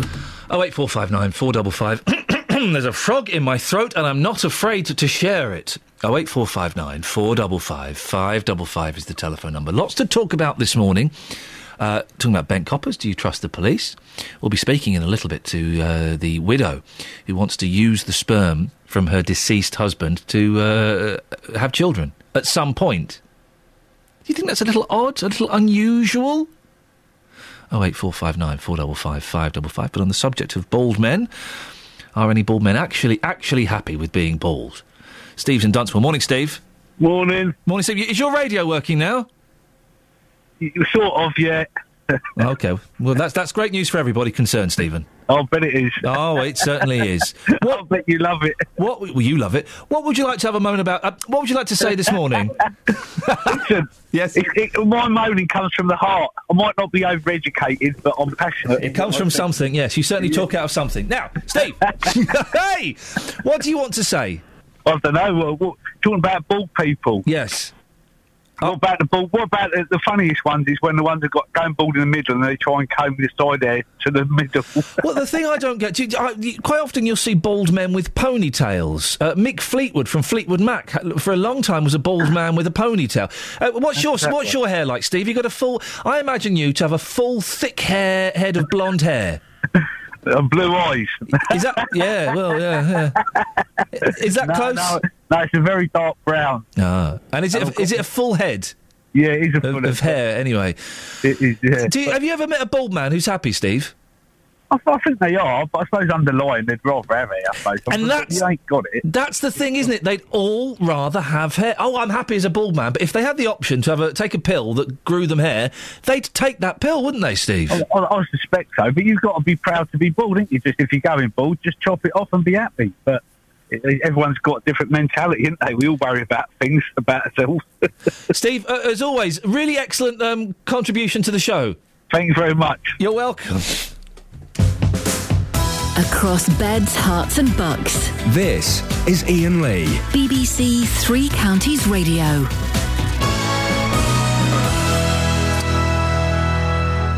You do wonder if I mean Steve has said in the past his radio isn't working, but yeah, he keeps phoning up. That's odd, isn't it? That's an odd thing to do. Now, a High Court ruling is expected shortly in the case of a woman from Newport Pagnell who's fighting for the chance of bearing her late husband's children. Warren uh, uh, th- had a sample of his sperm placed in storage uh, before uh, undergoing radiotherapy treatment in 2005. Unfortunately, it can only be kept for 10 years as he died before signing paperwork to store it for longer. Uh, we're joined now by uh, Beth Warren, his uh, widow. Morning, Beth. Good morning. Beth, were you married? We were. You were married. Sorry, I wasn't sure if I got that right or not. Um, uh, why is this so important to you? It's important because obviously it's a relationship from eight years. We've planned the rest of our lives together. You know, if we were well and if we had the rest of our lives, but also if Warren did beat cancer. So either way, we planned what was going to happen. So, what's the problem? What's the situation at the moment? The situation, it's all about paperwork. Warren gave consent for everything he possibly could to do with posthumous conception, with naming himself as a birth father and so on. But the consent for storage of the sperm was on separate time limited forms, which have run out. And why? So, and when does it run out? Is it April next year? It is, yes. Originally, I was told I had 10 weeks from the day he died oh. to become pregnant. Oh, dear. And at that point, I sought legal advice. So I've since been granted two short extensions, but I'm looking for longer. Why are you looking for longer? Why aren't you ready to have children now? At the moment, with current timing for April 2015, I should be looking to get pregnant immediately. And as it is, it's just coming up to two years on Sunday since Right. my husband died. It's been a really difficult time, including two months before my husband died, my brother died. Oh dear. At that point, I was faced with going straight back to work because I was self-employed and going back to university as well to finish the masters that I deferred so I could care for my husband. So you, you you've had a rough couple of years, haven't you? And Yes. it, it, it, it would be difficult to make such a life changing decision in those couple of years. so. And to be honest, fighting this for two years has been incredibly difficult as well. I do think it's difficult to focus on grieving when you're focusing on a legal battle. I was. I, I, I'm glad you brought that up, Beth, because I was going to mention that. Do you think that um, that that that part of this this battle is in? And if I'm crossing any lines, tell me to, to shut up. But do you think part of this battle is is uh, an attempt to prevent the grieving process, to hold on to Warren, and it's stopping you from from moving on in your life? I think obviously I'm not. I'm trying to move forward. That's what I want to do. But I do feel this has stopped me. When you're fighting to try and keep hold of the past, I want to be able to move forward knowing that if I want to do this, I can, but I don't have to do this at the same time. but if you're fighting for the past, it's it's really difficult to let go and move forward. Yeah. Is there a medical? I mean, how long can this stuff last for? Pretty much indefinitely, really. Wow. It can be kept from the legislation for up to 55 years. Yeah. But that's more sort of a practical thing. And obviously, I wouldn't want to keep it anywhere near up to 55 years because uh, I wouldn't need it that long. No. It's just that right now, at the age of 28, when I lost my husband at 26, we weren't even planning to have children yet together. Let alone we thought another two years. You know, we sort of we're sort of a couple that set all our time periods. We weren't looking to do it just yet if he were alive, let alone if he's dead, and I'm on my own. And I'm trying to struggle with dealing with life now, Hmm. just being me. I'm trying to step carefully around this, and it's difficult sometimes. So apologies if I'm being uh, clumsy and heavy-footed here, but but there might be some people listening, Beth, who think that what you're doing uh, isn't uh, isn't natural. The, the natural chain of events when, when there's the tragic loss of a partner is you grieve, you mourn, and eventually, if you're lucky, uh, you you move on and you find someone else. Doesn't replace the person who passed away, but you find someone else to share your life with, and you, you might then have children with that person. Mhm. Have you followed that kind of chain train of thought? Of course, yeah, I've had uh, every horrible possible thing said about me online, really. Um, and I know, I think that's one major thing that I do really accept that posthumous conception is very much what the person thinks is acceptable. But for me, it was something that my husband and I talked about. We've been through cancer. We knew that this might be happening. He wanted to leave me this choice. And I know it would be incredibly difficult for the child. But that's another reason why I'm saying, please give me more time. Right now, mm. emotionally, I feel like maybe I would be holding on to him. Is the, is it the right reason? Am I doing it because that's what I should be doing because it's what we talked about, because what we planned for, or is it because I still feel a bit heartbroken and lonely? And right now, just nearly two years down the line, I know for me. Some people say I'm, I should have moved on already, but I'm struggling and I oh. need more time. No, of course. In the future, I might not do it. Whether it's I'm not, you know, financially ready to do it on my own, whether it's because I think it's not right for that child, whether it's because I think I just can't do it on my own. But right now, it's not the right time to be starting to try and get pregnant. And also, knowing when you've you've lost your other half in the, the most literal sense, you, you, Mm. you know, t- two years is, is, is nothing at all. You said that you, people have been saying horrible things about you online. What have people been saying? Oh, even things like if she loved him, she'd have married him more than six weeks before he died. Oh, dear. But for that, we'd actually had a wedding plan the summer before. I had the fairy tale dress, we had the church Yeah. venue. And because of his illness, it was so unpredictable, we postponed the wedding because we thought, let's just wait until he's better, until we can do this properly. So it's, it's things like that that they don't know me, they don't know us. I'm torturing his parents, that's another thing. And they're so supportive and Yeah. so proud of what I'm doing. Well, you, you- listen, th- th- I've found out the hard way that m- most people on the internet are idiots, and you don't have to defend yourself against them. Yeah, Beth, stay there a second. I just want to bring James in. James Lawford Okay. Davies, uh, specialist fertility lawyer with Lawford Davies Denoon. Uh, James, you're representing Beth in court. It seems very complicated. Uh, well, it is quite complicated, um, although you can reduce it down to the simple question of whether or not there's uh, uh, flexibility in the law to allow Beth to keep the sperm for a little longer. That's the real, the heart of the matter. And I, I, well, obviously, you believe that there, there is flexibility. Yes, well, we we have a, a, a bigger legal team than just me. We've got an excellent QC and uh, two junior barristers who've all been working together on this, and we've come up with a lot of arguments that we think are very compelling. Um, we're just waiting to see what the judge made of them last week. And what, what is the kind of the crux of this case, James? Is it that, that uh, Warren signed the wrong bits of paper, or he didn't sign the right bit of paper? Well, Warren signed a series of consent forms which showed very clearly and beyond beyond any doubt that he wanted the sperm to be kept after his death and he wanted Beth to be able to use it.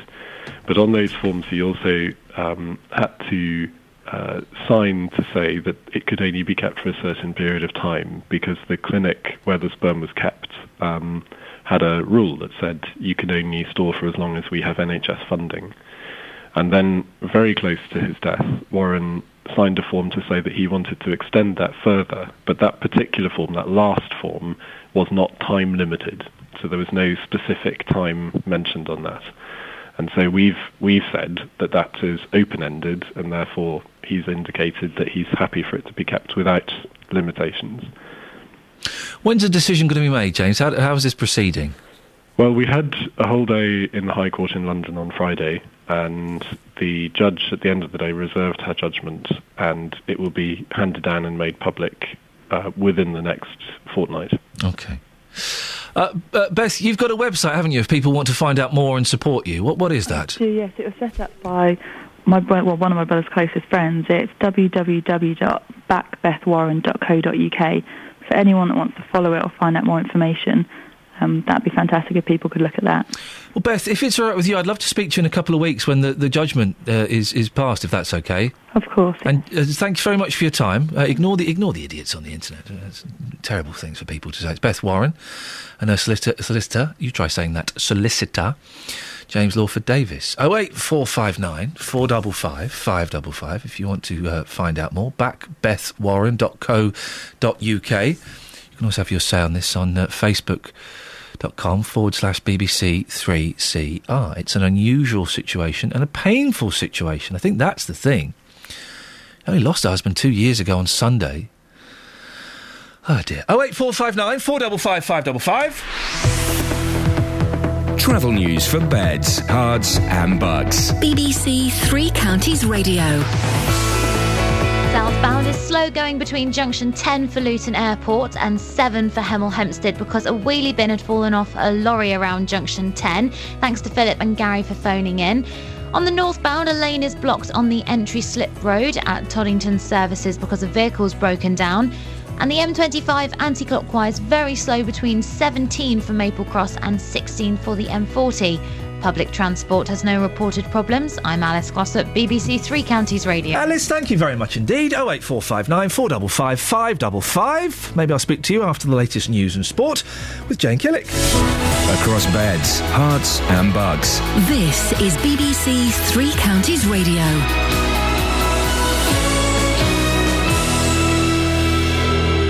It's 7.30, I'm Jane Killick. Hertfordshire police say a corrupt traffic officer who demanded cash from speeding motorists failed to live up to the high standards expected by officers. Irfan Hussain has been jailed for 12 months. A 28 year old woman from Newport Pagnell, whose husband died of cancer, is fighting for the right to keep his sperm for longer. Beth Warren has until April 2015 to act if she wants to have children by him. A council expert says the sinkhole that swallowed a car in High Wycombe is not the only crater to appear in the area over the last few years. Zoe Smith lost her car when a hole appeared in her drive in Walters Ash. The weather mostly dry and cloudy with a high of 8 Celsius. On to sport and in football, Chelsea beat Manchester City 1 0 to open up the Premier League title race. Branislav Ivanovic got the only goal of the game to move Chelsea level on points with City, two behind leaders Arsenal. Boss Jose Mourinho is still insisting, though, his side aren't in the title race. I think maybe Arsenal is happier than us because now they are top of the league and they play City at the Emirates. So maybe now Arsenal feels they are they are the favourites for the for the title. We go behind them, we go behind them, and we just play and we watch and we see what what is happening. Joe Kinnears resigned as Newcastle's director of football after less than eight months in the role. The club failed to sign a player on a permanent deal during Kinnears' spell at the club. Stevenage midfielder John Mousinho could make his first start since returning to the club last week in tonight's League One match against Gillingham. Mousinho is on loan from Preston. It's his second spell at the Lamex. Stevenage are still bottom of the table, but Mousinho believes they'll get away from the relega- relegation danger. I've been in, you know, some, some scraps before. Um, even with Stevenage, I think my first year here, we were, we were in a similar situation, um, and obviously managed to get promoted that year. So um, you know, there's no there's no panic. There's there's, there's no no worry at all. Um, just need to you know, take one game at a time and and uh, see what we can do, see what we can build on. And in rugby, England wing Jonny May is fit to play in Saturday's Six Nations game against Scotland, despite breaking his nose in the defeat by France. BBC Three Counties News and Sport. I'll be back with the full bulletin at 8. Call 08459 455 555. BBC Three Counties Radio. I'm not. I'm not having a pop at bald people. This is not a cheap. Aren't bald people funny? Aren't fat people funny? It's not that at all. Okay? Not having a knock at bald people. I empathise with your pain. I understand what it must feel like to be so cruelly robbed of one of human nature's greatest assets hair. Reason we're talking about it, page 32 of the uh, Mail, Good Health, the Good Health Guide. Bald? Now there's a jab to make hair grow back. Scientists may soon be able to grow new hair on balding scalps, avoiding the need for a hair transplant. Researchers have succeeded in creating new human hair in the laboratory using tiny cells that fuel its growth. The technique has been used to grow new hair follicles in animals and is now being tested on humans. It goes into some scientific detail. Now, not having a laugh at bald people at, at, at all. All bald people may say they're happy with their situation, and there may be a tiny percentage that are. I'm not convinced yet. But if you said to all bald people, injection in your head, you grow your hair back, every single one of you would say, yes, please. I'll have that, please. It's depressing when you start becoming bald, when you start going bald. Now, touching wood, inshallah, I won't go bald. Got a thick head of hair. The worst that's going to happen is I'm going to go grey and white haired. Brilliant. Bring it on. Like Martin Kemp. Have you seen Martin Kemp? Now he's stopped dyeing his hair. Wowzers. If you're bald, it's difficult, nay, impossible for you to be happy. 08459 455 555. And if the option of having an injection would bring back your hair, you would do it. You'd do it. And you know you'd do it. 08459 455 555. Uh, on the subject of bent coppers. Trevor's in Leighton Buzzard. Morning, Trevor. Morning, Iain. Trevor, what would you like to say? I was just saying, I can't believe people handing over cash because you know in this country you, you get an FPN. You, you never pay officers on the street. Well, the way this this this uh, this gentleman worked, this um, what's his name, Irfan Hussain. He was a traffic officer. He'd pull people over and he'd say, "Look, you're going to get points for speeding unless you give me sixty quid." Now, when a police officer stops you, you kind of get in, you get anxious, don't you? And you don't really, you're not necessarily thinking. Uh, in the right frame of mind. Now, you may know that you get a, a receipt and you get the, a, a, a ticket and things like that, but not. I'd imagine there's some people who don't know that, Trevor. Probably, yeah. I mean, I know, and well, I've been abroad before, but we know about the coppers out. Oh, flipping it! Eh, eh, this is here's, here's a fact: between one and one hundred percent of all coppers in foreign countries are corrupt. Oh yeah, yeah. We've had a, run a few of them running trucks abroad. But um, yeah, I mean, in this country, but I mean, I would have thought most people know you get an FPN and you have to take it to an office to pay it. Do you trust the police in this country, Trevor? They've had a lot of uh, bad press in the last twelve months. I, I do, yeah, I do. I've got, I've got a few friends that are police officers. So, yeah, don't have a problem with them. I mean, there are, you know, it's, it's the same as everything else. There'll be the odd one that tarnishes everyone else, you know. Trevor, thank you very much indeed. And that's a true statistic. Between 1 and 100% of all foreign police officers are corrupt. It's staggering. Staggering thought. Pat's texted in. Iain, how can you trust the police full stop? In America, they say period. That's weird, isn't it? I've always thought that's weird. It's just different. But why do they call a full stop a period? Why? Why? Do we. I have no idea. It may be that in olden days we used to call it that too, because a lot of their words, like fall and stuff, is from the older English, and our language moved on and theirs didn't. What's the island? There's an island where th- it's either near America or New Zealand or somewhere where they still talk in 18th century English. Oh. There is a place, isn't there? I think so. I'd love to go there and corrupt them. Yea, verily. yeah, how cool would that be? What's the? There is an island where they speak 18th century English because it's untainted by technology uh, and things. Oh eight four five nine four double five five double five. Anyone knows? Anyway, sorry. Back to Pat's text. How can you trust the police? Full stop. They pick and choose which crimes to attend. They never update you on crimes reported. The police service in its current form is run to satisfy targets and government ministers. Closing police stations and using call centres has only pushed the police further away from the public. PCSOs should be replaced with real police officers. Give us back a police force and not a service, says Pat. 08459 455 555. Colin's in Luton. Colin Bring back Dixon of Dock Green. or Z cars? Oh, oh yeah. Oh yes. Oh no. Mm, oh dear. Now, Colin. That's me. Do you know? Do you know the name of this island where they only speak 18th No. century English? No, I'll be I'll be very honest with you. Until you said it just now, I had no idea it was there. Catherine, Catherine, you're saying Tangier Island. I've just looked at it. I've looked it up, and it's there seems to be one called Tangier Island. Is it Virginia? Would that be right? I thought it was something like Saint. I thought it was a Saint something, like Saint Augustine or Saint Cramwell or Saint Bramley or something. Something like that. Okay, I'll. Um, But I don't know why. What, what have you got about Tangier Island? Tangier Island, Virginia, has a small population with a unique English accent. The accent, which is known as Hoytoida, is similar to the English Restoration era dialect. Hoytoida. John Smith was the first European settler on the island. John Smith, of course, of Pocahontas fame. oh, you're the car Disney. Yeah. Where is this island? Virginia. What? America. No, hang on. What in America? Mm-hmm. Well, it's in America. Well, it belongs to Virginia. I suppose it's off Virginia. Let me look Oh. further into this. Okay, you you you investigate further, Catherine. Yeah, interesting. Yeah, there's an island. They speak 18th century English. Mm. I'd love to get a call from that island, or from someone pretending to be from that island. Anyway, what do you want, fella? the real real reason I rang up Yes, was, Collins. um, about baldies. Yes. I'm well. I'm. I started going bald in my late twenties. Oh, mate, I'm so so sorry, Colin. No, don't be. Oh. I just look at it this way. Yeah. I bought myself um, um, a, some of these clipper things, you know, the electric ones, and now I just go over it with uh, with with no sort of uh, extensions on it. What? And it saves me loads of money on on on, on shampoo and you know. Hang on. Uh, oh, Colin, Colin, what's that noise I can hear? Oh, it's the sound of someone clutching at straws. no, You, the, all you can all you can say that's good about being bald is you save money on shampoo. Oh, mate, you miss the joy of standing under a warm shower first thing in the morning, lathering your head up, giving it a good scratch, and watching those bubbles as they float down your back. The flannel. And Bob's your uncle, it's done.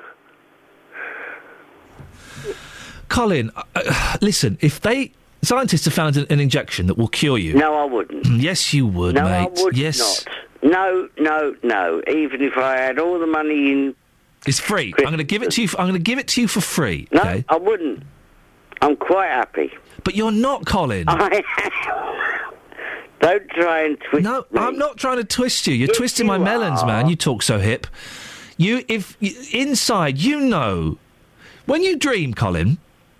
Do you dream that you have hair? No. I don't believe you. No. I. It's like um, the the lame dream they can walk and blind people can see in their dreams. Colin in Luton dreams he has a full head of hair. No, I what would you go not. for? A Lau- You liar. What would you go for? Would you go for a Laurence You- Llewelyn you Bowen? fibber. Or would you go for a Roger Daltrey Perm?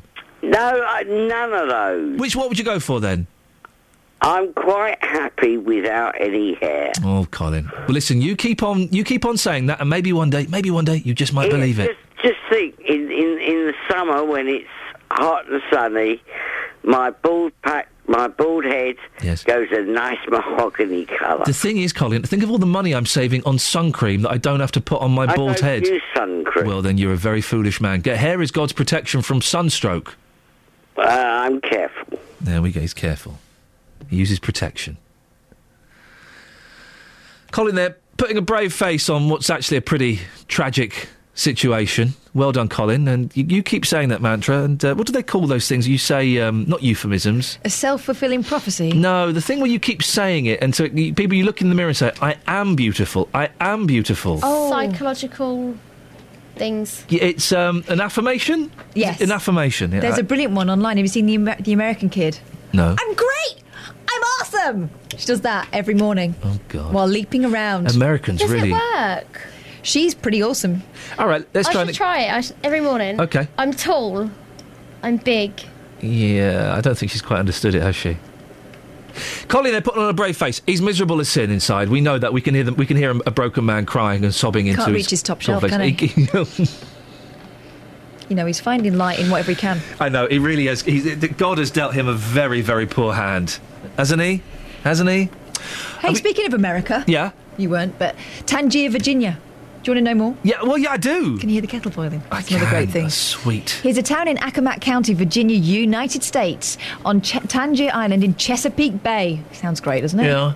Population was 727 in the 2010 census, so there aren't a lot of people there. Yeah. The majority of the original Uh, se- settlers were from southwest England, so they'll be talking like that, won't they?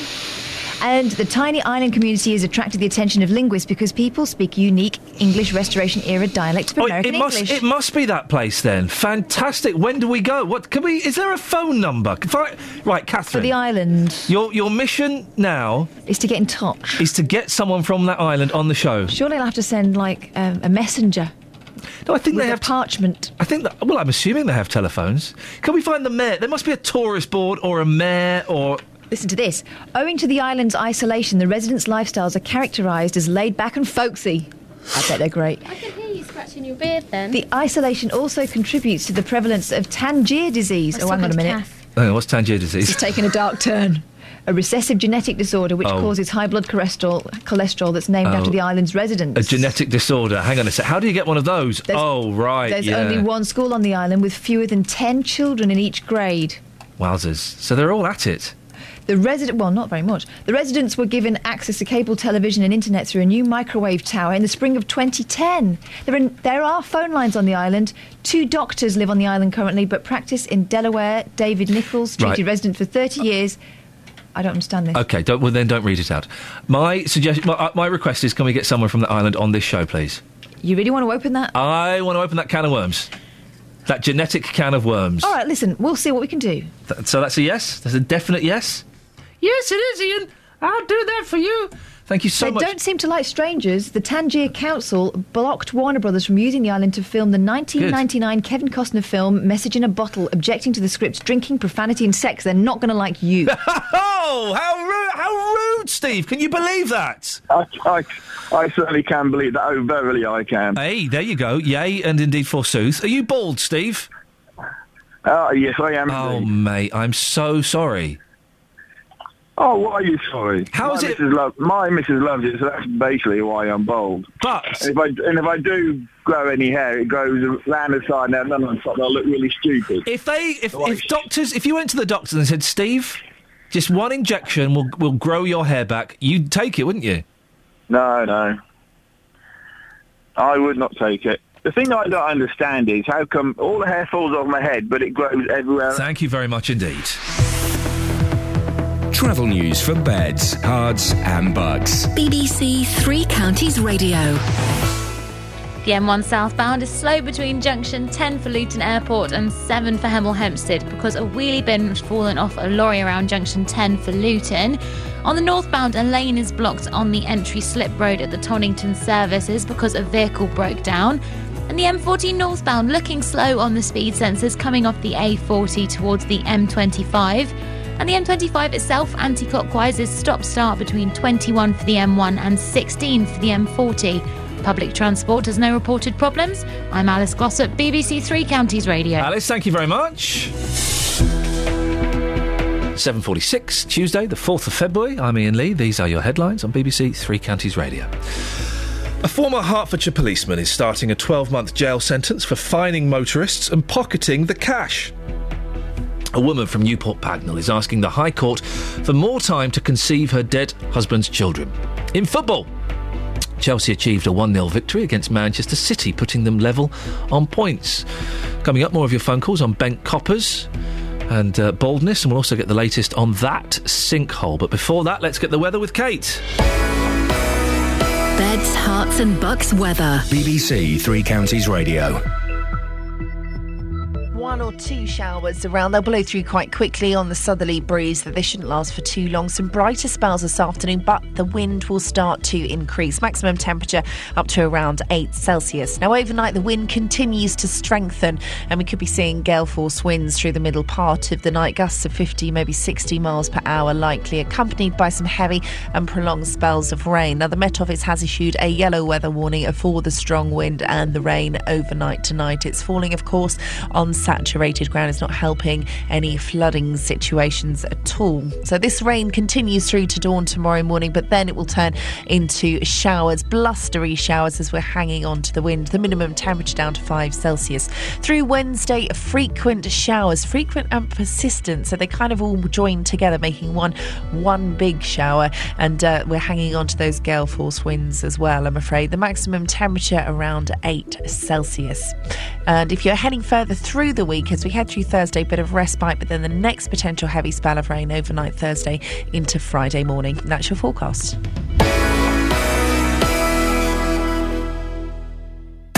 Roberto Perrone. We'll talk about your partner's annoying habits. This after a woman filed for divorce after just one week. I, I know I, was, I snore and I snore badly, but I can't help it. Roberto Perrone. It's Friday.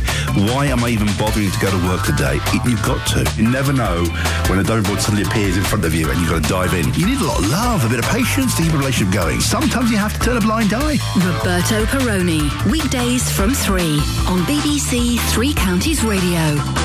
I'm getting all kinds of abuse on Twitter. Uh, El Baldinio, what? At Magic Balti says, uh, fiction. Doesn't believe that bald men are unhappy. Paul Scoynes, political reporter, has waded into the de- uh, into the debate as per usual. What about Minty from EastEnders? I don't see no Minty on no EastEnders no more. I don't see no Minty on no EastEnders no more. Oh eight four five nine four double five five double five is the telephone number if you want to give me a call. Uh, you can also send me uh, an email, iain.lee at bbc.co.uk. I-A-I-N dot L-E-E at bbc.co.uk. Let's spell it the, the correct way, please, shall we? Uh, and we get lots of stories from you. And if you've got a good story you think we should be doing on the show, then do send me an email with, with a few details about it uh, and a phone number. And it can be something huge that's affecting the whole country, or it can be something tiny that's just affecting your bedroom. If you think it's a story, uh, let me know. Get in touch. Iain.lee at bbc.co.uk and um, we'll have a little look into it. And we th- if we think there is some merit to it, then uh, hey, who knows? You might get to meet one of our um, top team of reporters, or you might get to meet Justin Dealey, Tony Fisher, or Paul Scoynes. Dreams can come true, kids. Iain.lee at bbc.co.uk. I'm writing this email to the people of Tangier Island. I want to make sure I'm writing it nicely. Yes? I'm the producer of a BBC breakfast programme in the United Kingdom. Yep. Hit with the BBC. Language and the development of new words is something of an obsession for my presenter. Oh, God. Well, I'm, I, I don't want to say. You talk things she's got funny. Weird. You talk funny. Will you come on and, and do your funny voice for which us? Which is how the unique way people speak on Tangier Island came up in conversation on the show. We're writing in the hope that someone might be available to join us on air so we can chat about your remarkable and unusual town. Might this be of interest? That's fair enough, isn't it? You might have to write it in a scroll with a quill pen. Who are you going to email it to? Info at tangierisland.va.com. You do it that way. Kelly, would you do me a favour? Yes. Would you find out the phone, the dialing code for Tangier Island, please, and then just dial some random numbers until you get an answer? It's four in Yeah, the I'll do morning. that. It's three in the morning there. Kelly? That's even more fun. yeah, exactly. Would you do that? Just find out the dialing Yeah. code and then dial some random numbers until someone picks up and goes, "Eh, Yea, verily, may I help thee? Then you just whack them straight on air. Bob's your uncle, Fanny's your aunt, everybody's happy. Forsooth, 'tis early upon the morrow. Exactly. You do No, your email, no, Catherine. no, no. Kelly, you dial some random numbers. Let's see who comes up trumps. Okay. Excellent stuff indeed. This is going to be great. Now, do you remember the story? Big story yesterday. National coverage. The h- hole, huge hole that swallowed a car on the driveway of a Buckinghamshire home.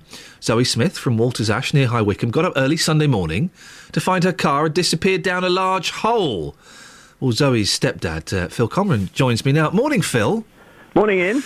So, what exactly happened? How did how did Zoe? She got quite upset, didn't she? She did, yeah, yeah. I mean, she she sort of opened the door 'cause she had to go off uh, quite early yesterday. Said she'd opened the door at seven o'clock. Um, uh, had a look, and the car wasn't there, and she thought, "God, it's been stolen." She, she came back inside and looked out the window, and then saw this enormous hole.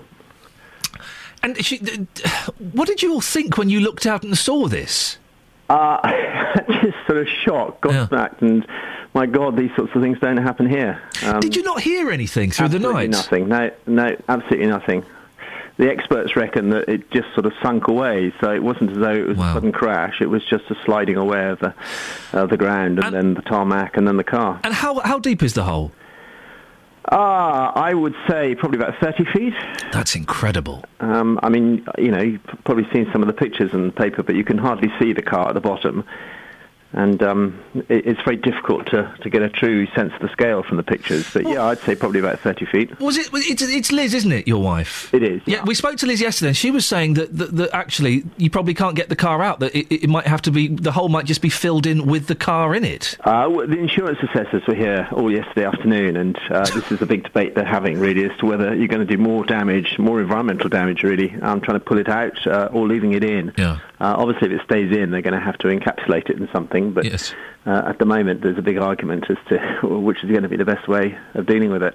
And so I guess you've had the car insurance people out, you've had the house insurance people out. What what, what are they? Uh, were they all just kind of they're scratching their heads yesterday, going, "We ain't seen this before." Yeah, the, the house insurance people are brilliant. The car insurance people, not quite so. Yeah, tell me about it. yes, well, I think we all know that. Uh, yeah, so you know she's 19 years old, uh, so very heavy excess, and then of course they always value the car at about half what it's really worth. So actually, um, I don't think we're going to get much out of car insurance. She's going to end up paying them for the privilege of losing her car I down a suspect she sinkhole. probably will, yeah. But I mean, what came as a surprise to us um, from the insurance people was that um, because the the, the hole uh, sort of um, appeared up up against and almost under the house, um, we were covered because obviously there's potential damage to the house. Yeah. Uh, had the hole been sort of five metres out from the house, we wouldn't have been covered um, because if there's no risk to the actual building, then you don't get covered for drives and things. So we'd have been left with this vast bill of having to fill a hole by ourselves. Are you in the house at the moment, Phil? Yeah. Uh, uh, do you feel safe in the house? Yeah, we slept here last night. I see. I would be terrified to go back in there. Who knows what? You're going to come downstairs. You'll have no living room. Uh, to, to be fair, again, I mean, the, the, the insurance guys, you know, they brought a couple of experts along, and um, there's absolutely no sign of any cracks in the house. So they felt that as long as we stayed the end that was away from the hole, um, we were fine. So we're still living in one half of the house at the moment. And is it true the council have advised you to get out? Uh, the council initially did, um, but uh, we, we had, um, you know, quite a, a group of people here on Sunday. Um, when it first happened, we contacted the police, and you get the old pun of uh, what was their reaction? We're looking into it. Oh yes, Uh, very clever. yeah, well done. uh, and then they turn up, the fire brigade, and then uh, the council people turn up as well. And initially, everyone was extremely cautious and said, you know, you really shouldn't be in there. But I think people started to accept that actually parts of the house weren't nearly as bad as the other parts. Is it true there's another sinkhole in the village somewhere? Uh, uh, mm, we've heard about it. Uh, there's a, a recreation ground, probably about a mile a mile up the, the, the um, road from us, Yeah. on the other end of the village, and uh, there's a picture of somebody looking at what looks as though there's been uh, some slight sort of subsidence, uh, but certainly nothing that's sort of you know fallen away. And, and I think this is the astonishing thing here. It's the volume of earth that's just disappeared.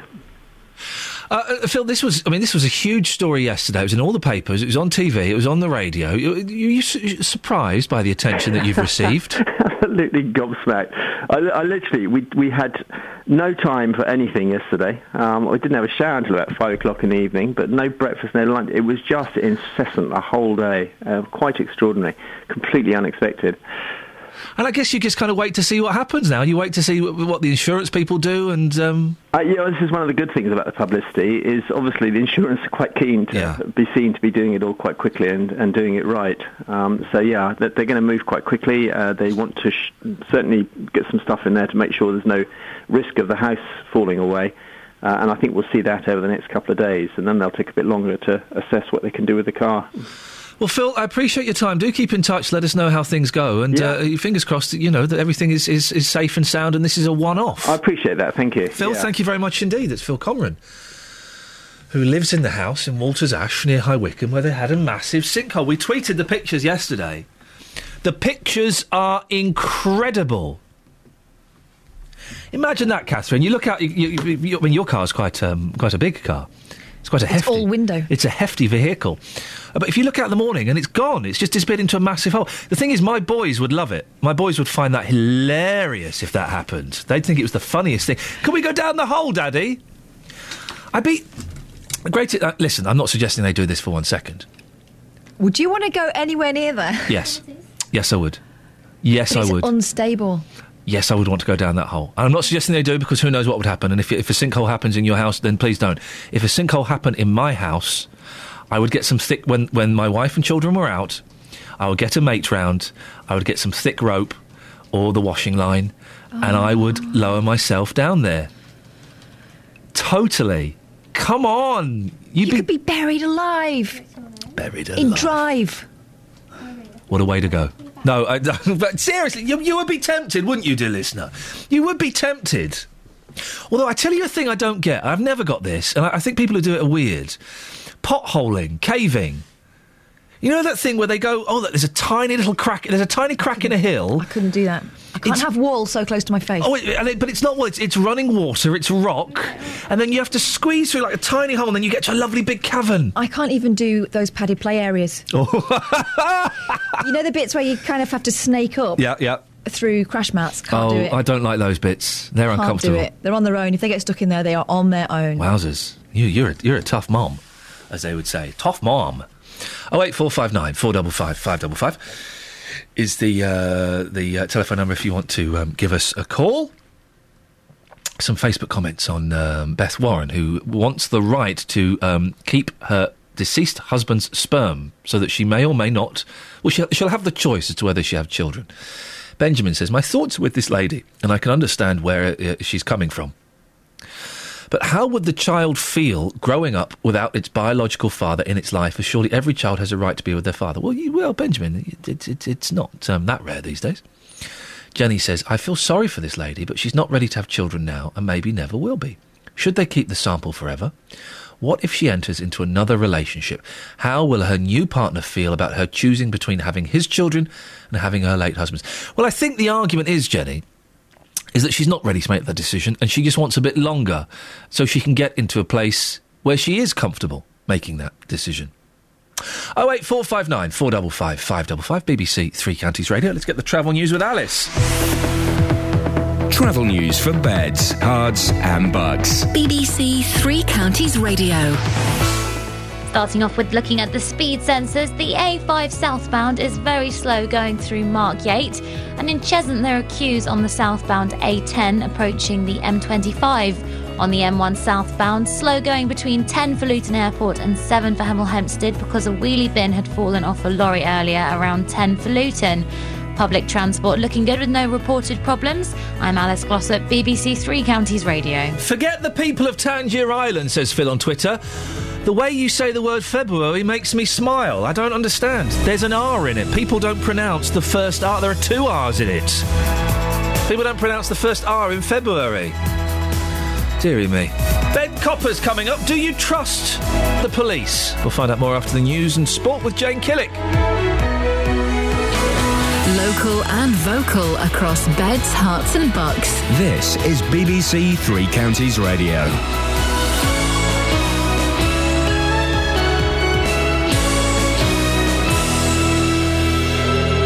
It's 8 o'clock. I'm Jane Killick. The headlines Jailed for a Hertfordshire traffic cop who pocketed fines from motorists.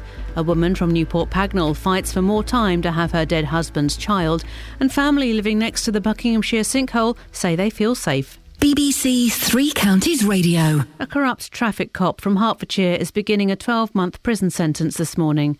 Irfan Hussain from Stevenage gave speeding motorists on the spot fines and pocketed the cash. Sophie Khan of the Police Action Centre says a vacuum of supervision in the police means this isn't the only case. I think there's a large number of officers that I think that because um, there isn't the supervision and accountability, that they may be able to get away with, um, you know, bending the law. But at the end of the day, you know, they do get caught. Um, it doesn't go away. A tidal wave of cancer is set to sweep the globe over the next two decades, according to the World Health Organization. It predicts longer lifespans and increasing populations will cause rates of the disease to rise from 14 million a year to 24 million a year by 2035. The WHO says the cost of treatments are spiralling out of control and governments should concentrate on trying to prevent the disease instead. A woman from Newport Pagnell is hoping the High Court will allow her more time to have her late husband's child. John Warren saved his sperm before his cancer treatment, but his wife Beth is running out of time to use it before it's destroyed. Beth says she needs more time to decide what to do. I feel like maybe I would be holding on to him. Is the, is it the right reason? Am I doing it because that's what I should be doing because it's what we talked about, because what we planned for? Or is it because I still feel a bit heartbroken and lonely? Right now, it's not the right time to be starting to try and get pregnant. BBC News has learned that a former UK Independence Party spokesman was jailed for seven years in Britain for leading a kidnap gang in Pakistan. After being released, Mujib Bhutto claimed political asylum in Britain before becoming UKIP's Commonwealth spokesman. A 48 hour strike on the London Underground will start at 9 o'clock tonight.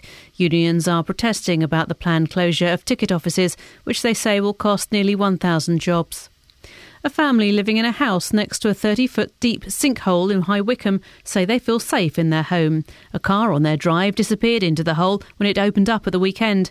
Householder Phil Conran told Iain Lee on BBC Three Counties Radio they slept there last night without a problem. Uh, to, to, be fair, again, I mean, the, the, the, insurance guys, you know, they brought a couple of experts along and um, there's absolutely no sign of any cracks in the house. So they felt that as long as we stayed the end that was away from the hole, um, we were fine. So right. we're still living in one half of the house at the moment. And in football, Chelsea have drawn level on points in the Premier League title race with Manchester City after beating their rivals 1 0 at the Etihad Stadium. The weather mostly dry with broken cloud and sunny spells, the odd isolated shower this morning, and getting windy this afternoon with a high of 8 Celsius. And get the latest news and sport online at bbc.co.uk slash three counties. Morning, this is Iain Lee, BBC Three Counties Radio. Just bear, just bear with me a second, would you mind? Be with you in a second.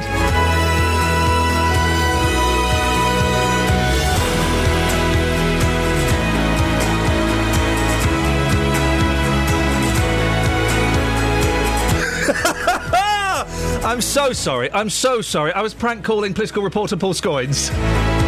We have a little game where we phone each other up and the phone remains silent. I just did it while I was on air. He was furious. You should be on air. I'm sorry to indulge myself like that, but thank you. Lots coming up on the show this morning, including a former Hertfordshire policeman has been sentenced to 12 months for handing out his own on the spot fines. Incredible story. We'll find out more in a bit, and we're asking do you trust the police? A Buckinghamshire widow is fighting for the right to bear her late husband's children. And if you're bald, are you really happy? Come on, if you were offered the chance to find uh, to grow hair, you'd do it, wouldn't you? Facebook.com forward slash BBC 3CR 81333. Start your text 3CR, or you can give me a call 08459 455 555. Across beds, Herts, and bucks. This is BBC Three Counties Radio. A former Hertfordshire policeman has been jailed for 12 months for handing out his own on the spot fines. Traffic officer Irfan Hussain from Stevenage told speeding drivers they'd avoid points by paying up. He then pocketed the cash. Hussain, who has since resigned, admitted one count of misconduct in public office, three counts of fraud, fraud and three counts of perverting the course of justice. Well, what would you do in that situation? And when you hear stories like this, how does it make you feel? Do you trust the police? Well, earlier on, we sent Justin Daly to find out what you think. I'd probably just go along with what the policeman said. I'd believe him and just do what he asked me to do. It's concerning, isn't it? It is really, yeah. Hmm. I mean, what's your trust like in the police? I thought I had complete trust, but I'm beginning to wonder now, especially with all the Hillsborough stuff going on as well. Dale, you just got into your vehicle here. Um, want to put a quick question to you. If you got pulled over by a police officer for speeding and he said to you, you're going to get points on your licence, or if you give me 30 or 60 pounds on the spot fine, and we'll say no more about it, what would you do in that situation? I'd go back to the police force and report that officer. Yeah, I would, because it's untrustworthy, isn't it? Very interesting you say that. We're talking about this copper who has been taking the money. He's now gone to jail for 12 months. What's your trust like in the police force as we currently stand? Do you trust the police? Yeah, I do. Yeah, you have to. If you can't trust the police, who can you trust? Pay the on, on the spot fine straight away. No questions. No questions. Yeah, if he's serious about giving me points, obviously I drive for a living, so I'll have to take the, I'll have to take the fine straight away. Uh, I'd get them to prove it, and if they couldn't, then so be it. You know what can they do? It's a power of intimidation, the police, isn't they? Is your trust in the police force at an all-time low right now? I wouldn't say I, I don't distrust them. Certain ones obviously do their job, but other ones, they, in my eyes, don't really have an idea about what they do. You know, it's, it's all about get the numbers up, get them out there, and try and police the streets. And they don't really do it that well, do they? Well, joined now by Roger Seabourne, who is uh, former member of the Hertfordshire Police and Crime Panel. What do you make of this case, Roger? Uh, well, good morning, Iain. uh, I'm not totally sure why you're actually talking to me about this, as it's uh, not actually in my area, as I represent Three Rivers rather than Stevenage. But uh, nevertheless, I don't know an awful lot about the case, I'm afraid. Oh. Do you think that public perception of uh, uh, police officers is tainted and affected by things like this? Well, of course, it's not it's not good publicity, but one has to put it in perspective. Uh, there are 130 odd thousand policemen in the country, all doing a fantastic job. We, we have a fantastic police force in, in, in this country, uh, particularly in Hertfordshire, with one of the best and lowest crime rates uh, in the country. And Three Rivers, who I represent, has a, has the lowest crime rate in Hertfordshire, with probably the best constabulary there is. So one has to put it in perspective in terms of numbers, really. We do we do hear stories. It's been a tough year for the police with Hillsborough, with Plebgate, with things like this. Lots of little things that, that just kind of chip away at public confidence, don't they? Well, well, yes, they do, and say, uh, unfortunately, there's nothing, there's nothing like bad news to to get uh, broadcasters and the media onto it rather than good news. I mean, I, I'm interested, for example, this. But good news, is, but good, listen, good, news isn't interesting, is it? When there is a bent copper who is taking money and stealing from people, that's that's needs to be reported, doesn't it? It has to be reported. It'd be remiss of us not to report it. When Hillsborough came out, it would have been remiss of us not to report it. Plebgate, we had to report it. I, I absolutely agree. Of course, you have to report it, but also it's it's very good to report the good news. I mean, I'm just a matter of interest. Did you, in fact, uh, report report the fact? I don't know. It's an honest question. Did you, in fact, report the fact when? Um, this particular constable uh, uh, received a Royal Humane Society to, reward in 2011 for actually saving a suicidal man's life. Yes, we did. Oh, good. Well, I'm very pleased. That's balanced. That's I'm pleased to hear that because I wasn't listening to your show in 2011. Um, but as I say, one has to put it in, in perspective. Hillsborough was a long time ago. No, no, no, Roger. It was a long time ago. It's only just coming do out at the moment. You do keep interrupting me, Iain. I, I mean, you've asked to speak to me. I haven't asked to speak to you. Okay, well, we'll just say goodbye then, Roger. Thanks very much indeed. That was weird, wasn't it? Hillsborough was a long time ago, so let's just forget about it. Well, yeah, that's not quite how things work, Roger. Across beds, Herts, and bucks. This is Iain Lee. BBC Three Counties Radio. If you're going to come on with a cob on, then don't come on. You know, you don't have to come on. We book guests, we ask guests to come on. If you don't want to talk about the story we're talking about, then just say, oh, I don't know anything about it. Don't um, take the booking, you know, just because you want to come on with an agenda and then start throwing around wild accusations that are untrue about um, balance. Peter's on the line. Morning, Peter. Good morning, Iain. Peace be with you. Now, I, I need some peace right now, fella. What have you got for me? Well, calm down for a start. Calm down, dear. Uh, in all walks of society, there is always the minority that completely ruin it for the majority. Yes. So uh, we've just got to live with that, unfortunately. You're right, we do have to live with that, Um, yes. Peter, you're not bald, are you? Yes, bald as a coot. Um, and uh, the disadvantage is that uh, in the winter the dome gets cold. Yeah. In the summer it gets a bit too hot, so one has to cover up, of course. But the advantage is when having a shower, instant dry, no problem. But I like listen. No, this is one of the joy. One of the joys of being in a hot country or in the summer is having the co- the cooling shower and allowing your hair to dry naturally. Oh, it's wonderful. Uh, yeah, I can do that with the hairs on my chest, but not on my. But come on, Peter, be honest. Be honest. If if someone came up to you and said, "Look, here's an injection. Here's a tablet. You will grow your hair back," you'd take it, wouldn't you? No, I wouldn't. No, no, no, no. Oh. I'd, I'd, I'd go to a sinkhole and look down the sinkhole. Yes. Which brings me to that subject. Thank you very much.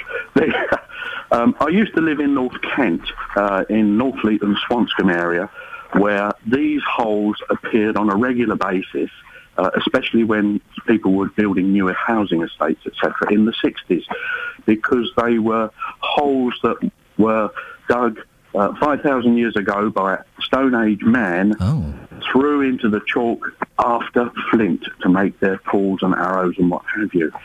And uh, uh, they were known colloquially as Dene holes. As what holes? Dene holes? Dene holes. They called them Dene holes. Yes. And uh, yes, the front gardens have vanished, and rear gardens have vanished, middle of roads have vanished. And uh, yes, usually go about 30, 40 feet down. And at the bottom, if you're lucky, uh, there'd be little tunnels off that. Oh, tunnels off! Amazing, yeah. So this is the thing. This is why. And I, if it ever happens to you, don't do it. But I would have, I would get a torch. I'd get my little um, light that clips to my head, and I would climb down there and have a little look around. Well, yes, I suppose so, but uh, there could be noxious gases down there. There would be if I was down there. I, I lived. I'd be terrified. I, I, I lived in a house um, in, a, in a little uh, village in Kent, and uh, my father said, uh, "That's where I want the pond." I said, "No, it's under a tree. No, that's where I want the pond." So we, we decided to dig the hole, and we came across a brick dome, and this brick dome literally was over one of these uh, holes. Somebody put it over in the Victorian times, and it went down 30, 40 feet, and there was tunnels off, etc. But uh, that got filled in by the council. Amazing bit of work. Peter, thank you very much indeed. I've had a fascinating email, Catherine, from Paul Scoins, political reporter. Oh, right. Is this genuine? If you want, call me about potholing and I'll tell you about my experience. Political reporter Paul Scoins goes potholing. He seems a type. Can we he get likes on? equipment, doesn't he? he does. He, I bet he's got the full suit. Of course he has. Can we get speak to him after half past eight? Of course we can. Fine. I, I don't get the fascination of potholing. John's in Milton Keynes. Morning, John. Good morning, Iain. John, what have you got for me? Well, the, the story about um America, uh, from memory, it was uh, it's a peninsula. Oh, this is the, the place where they speak Old English. Exactly so, yeah. Now, this was covered many years ago um, by Alistair Cooke in his BBC Two series, Yeah. Alistair Cooke's America. Oh, yes. And he actually interviewed, he went to this, onto this peninsula and interviewed the people who lived there. And, oh yes, they were speaking in Old English, in uh, an Old, old, uh, uh, an Old English accent. Fast. I, I miss Alistair Cooke. He was good, wasn't he? he was brilliant. He was brilliant. I miss him a lot. Uh, it, did, did it? uh, what- why is it just because they're completely isolated from the rest of the world? Yeah, and wish to remain so, Oh. uh, and, and wish to the the uh, apparently the original settlers uh, came from England, Oh. of course, uh, and wanted to uh, preserve the old English uh, uh, accent and uh, the old English speech, and uh, certainly when Alistair Cooke did the. Uh, uh, did the story. Um, uh, in fact, uh, I mean, this is a few years ago now, but it, remain, it remains so that they spoke in Old English in an Old English accent. John, thank you very much indeed. In that case, Kelly, put that phone down. Don't you dare phone them up. Don't phone them up, Kelly. Put the phone down. I, you, I YouTubed him.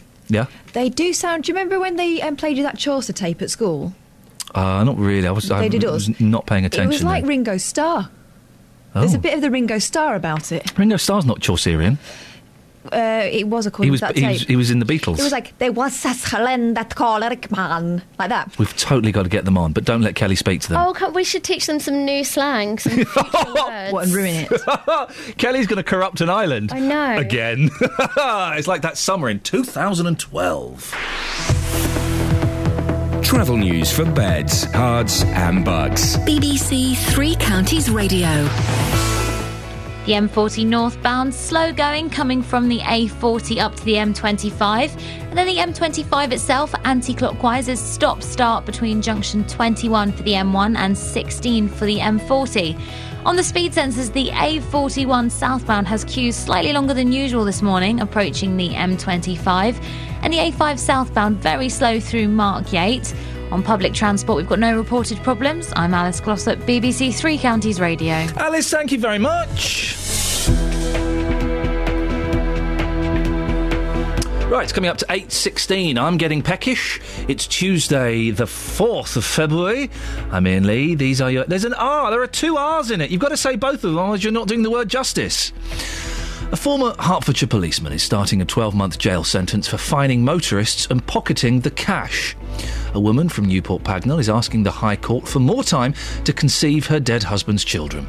In football, Chelsea achieved a 1 0 victory against Manchester City, putting them level on points. The weather, sunshine and isolated showers today, becoming a little bit breezy. BBC Three Counties Radio.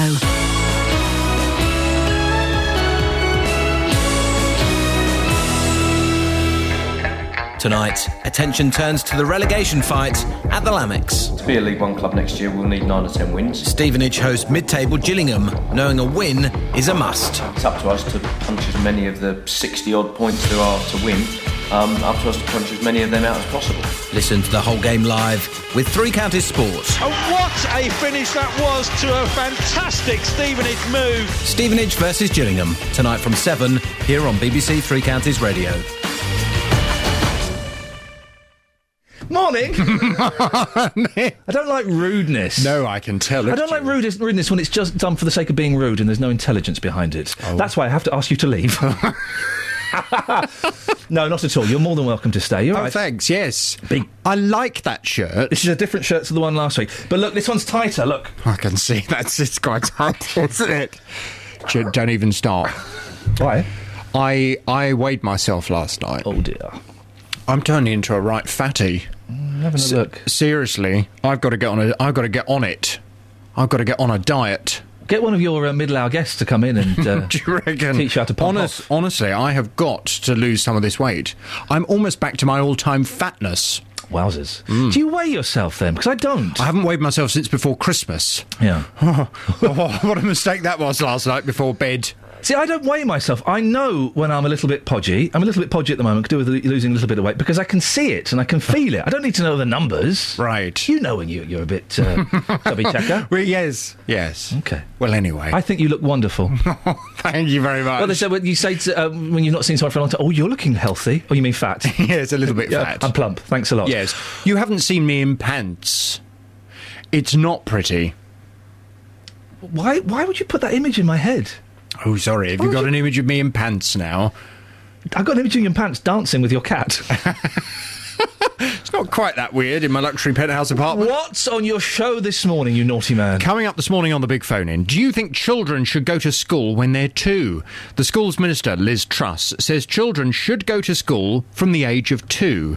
The government backs these plans and has committed to removing red tape to make it easier for schools to open their doors to two year olds. As well as opening their doors to younger toddlers, Liz Truss wants them to look after children for longer throughout the day so parents can still do a full day's work. Around 49 primary heads across the UK, they've been given £1,000 to help establish an area in their schools where two year olds can be cared for and educated. Uh, sorry, a thousand pounds. A thousand pound sweetener in order for them to try and allocate a part of the school where Oh. all of these uh, young two year olds can go to be schooled. Okay. Well, from nine this morning, I want your views on this. Do you think children should go to school when they're two? How old are your boys now? Four and one's just turned two. Right. No, they shouldn't. No? No, they should. I think they could, at nursery they can learn. I think they can definitely learn things at nursery. It shouldn't just be a free for all. Uh, but but school, no, that sounds uh, Why? Because aren't we going to be left behind by all these other countries? I mean, at, uh, I don't know what's, what age they go to school in China. Oh, before they're even born. Well, uh, practically, Yeah. yes, exactly. But aren't we going to be left behind? No. Sending our children to school at five and then finishing at 16? Don't we need to have our children doing 10 hour days, starting at the age of two, learning, learning, learning, learning? No? Oh my God. From nine this morning, your views. Do you think children should go to school when they're two? 08459 455 555. Horrified. What are you horrified about? Your, your unpleasant vision of what the world should be like, of how we should uh, abuse our children by t- stealing their childhoods. Educating them. Stealing a two year old's childhood. They'll still have fun. I would imagine much of the learning will involve the sand Across beds, Herts, and bucks. This is Iain Lee. BBC Three Counties Radio. Oh dear. Sometimes you think you know somebody and then boom, they give you a sucker punch to the gut that sends you reeling. Story we've been talking about all morning. A Newport Pagnell widow is fighting for the right to bear her late husband's children. Warren Brewer had a sample of his sperm placed in storage before undergoing radiotherapy treatment in 2005. The trouble is, Current fertility rules mean it can only be stored for 10 years. As Warren died before he could sign paperwork to extend that standard time frame, that only gives Beth until next April, and she's not ready to start a family, so she's urging the High Court to show some leniency. Well, Professor Dan Cohn-Sherbok is uh, emeritus professor at the U- the University of Wales. He was conceived with donated sperm and is also an expert in medical ethics. Well, there's an introduction I wasn't expecting to read, Dan. Uh, you back Beth's case, do you? I do. Tell me why. Well, I think that this is really an arbitrary rule, a 10 year rule, and uh, there's no reason that uh, it couldn't be extended. There are uh, reasons why she uh, wants to put off this pregnancy, and uh, I, I think that it would be far better if she were allowed to do so. Is there something, Dan, in um, that, that, I mean, this has been going on for a couple of years since her husband passed away. Uh, that this this kind of uh, uh, case and this kind of uh, uh, example, it can stop people from grieving and moving on in a natural way. Um, well, her case is, is very unusual.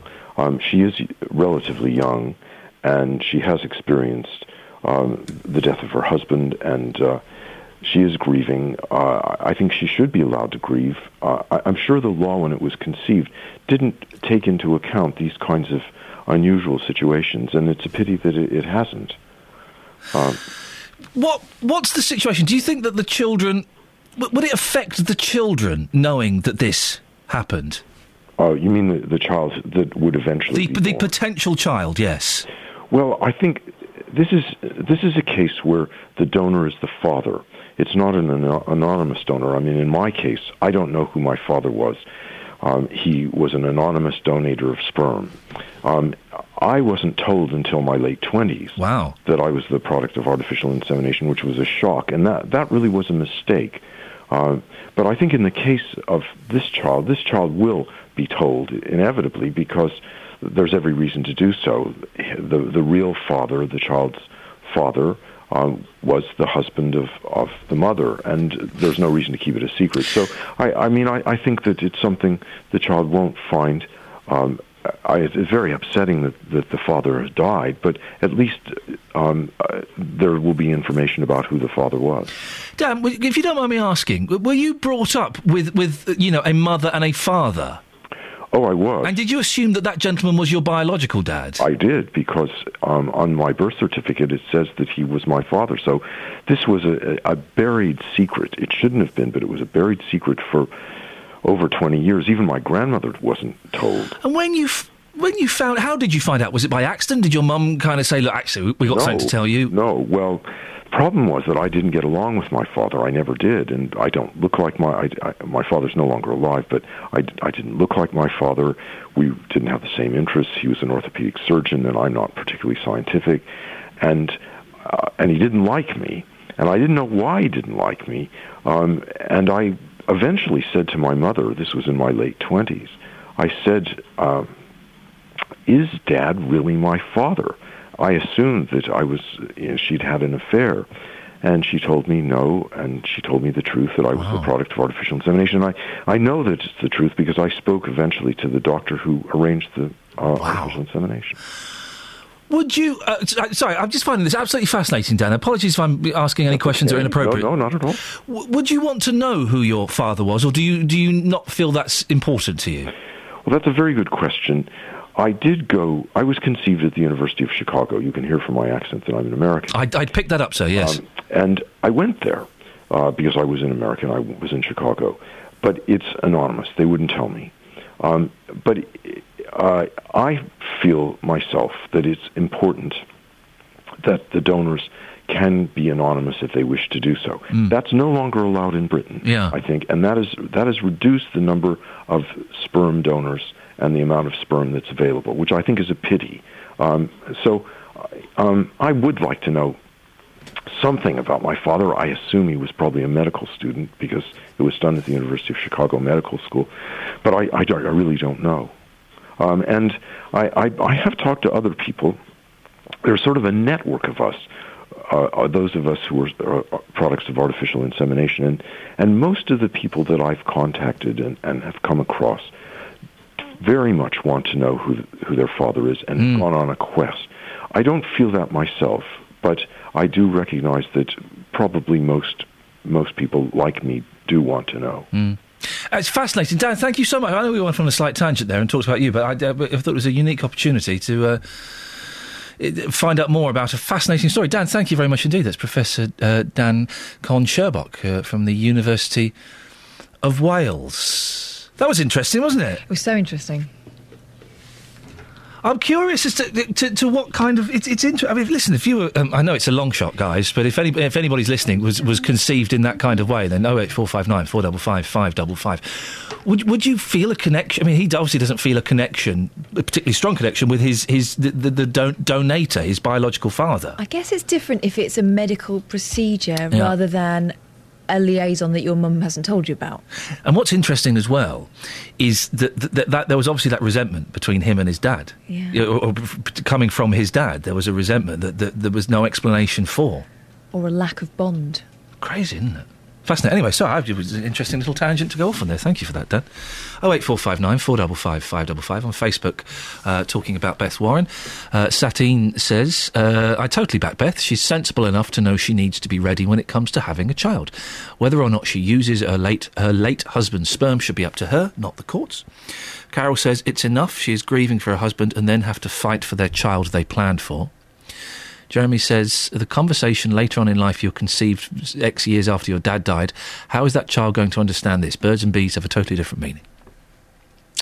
Well, that conversation I think you, you, you, you have when they are uh, age appropriate and you can uh, kind of. Uh, Actually, what Carol said, it's, it, it is enough she is grieving for her husband and then have to fight for their child they planned for. It's, it's weird talking about the, the abstract concept of a child that doesn't exist, that may or may never exist.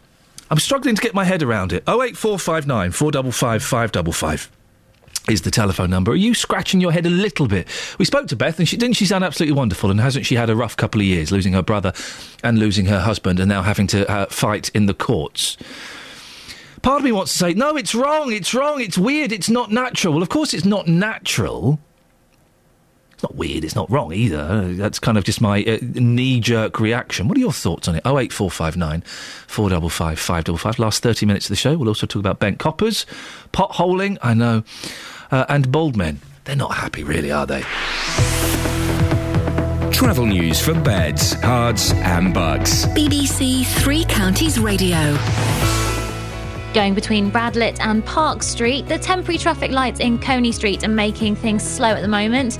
And on the speed sensors, the A5 southbound very slow going through Dunstable and Markyate. The M40 northbound struggling coming from the A40 up to the M25, and then the M25 itself anti clockwise stop start between junction 20 for Kings Langley and 16 for the M40. On public transport, there's no reported problems. I'm Alice Glossop, BBC Three Counties Radio. Across beds, Herts, and bucks. This is BBC Three Counties Radio.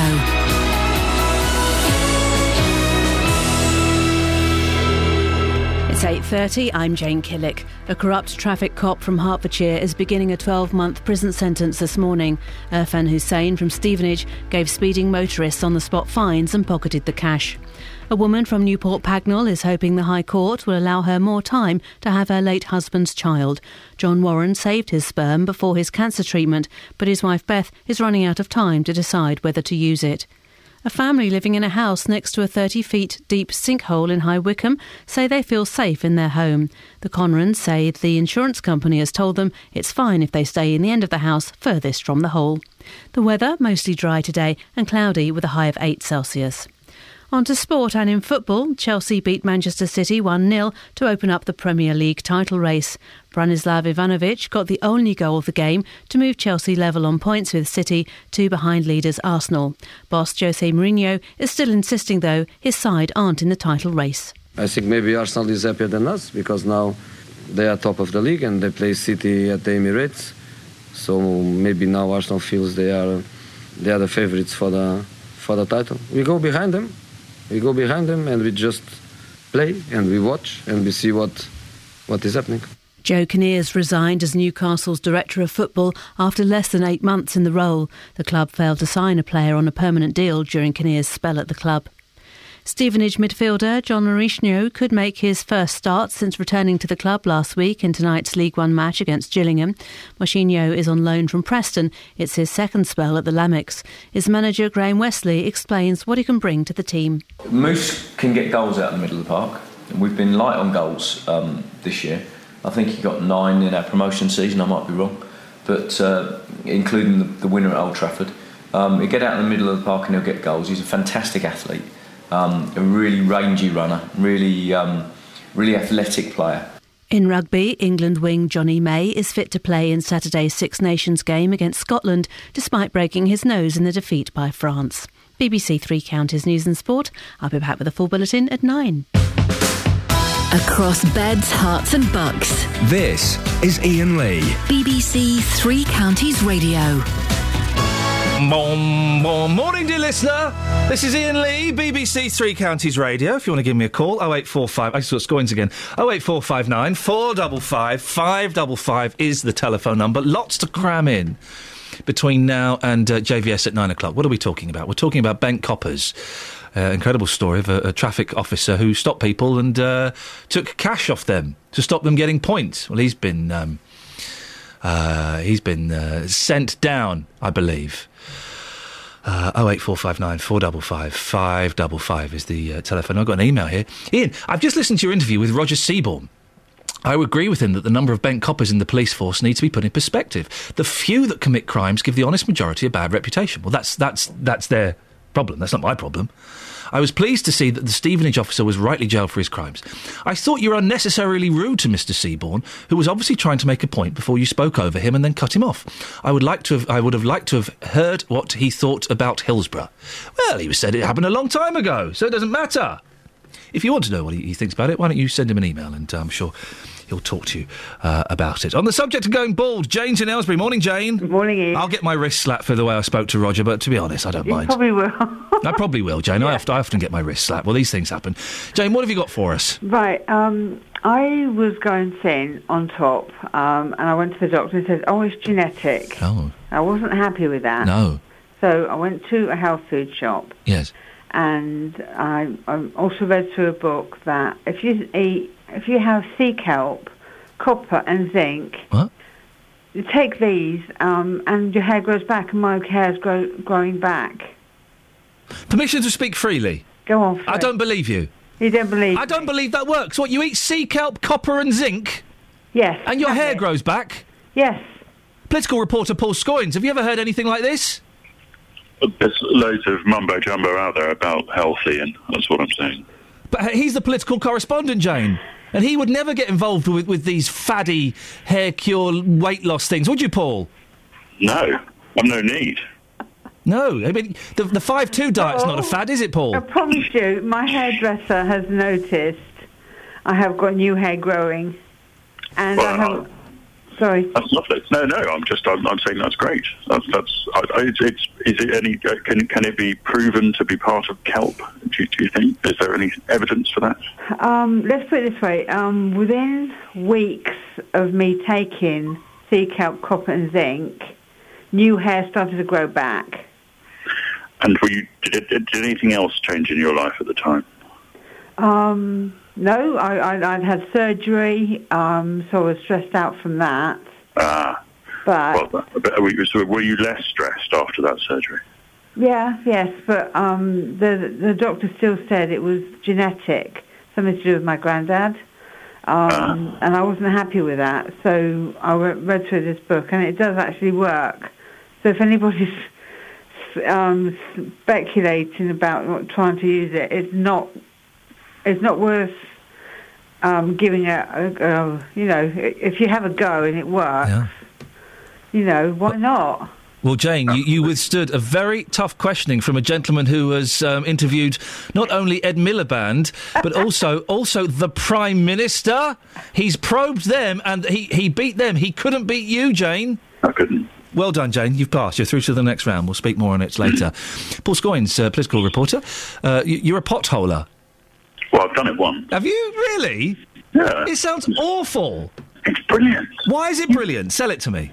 Okay, well, apart from the fact that it's terrifying in that way that makes you feel brilliant afterwards, uh, it, it is it is uh, just quite extraordinary. I went to years ago. Uh, I went to somewhere in Wales, and I had to lower myself on a rope into this sinkhole, uh, like you were saying earlier on. um, except uh, the sinkhole was about 40 foot deep. So first of all, that, you know, there's that moment of stepping over the edge, which is, you know, uh, it's like something that Indiana Jones would do. Indiana Jones?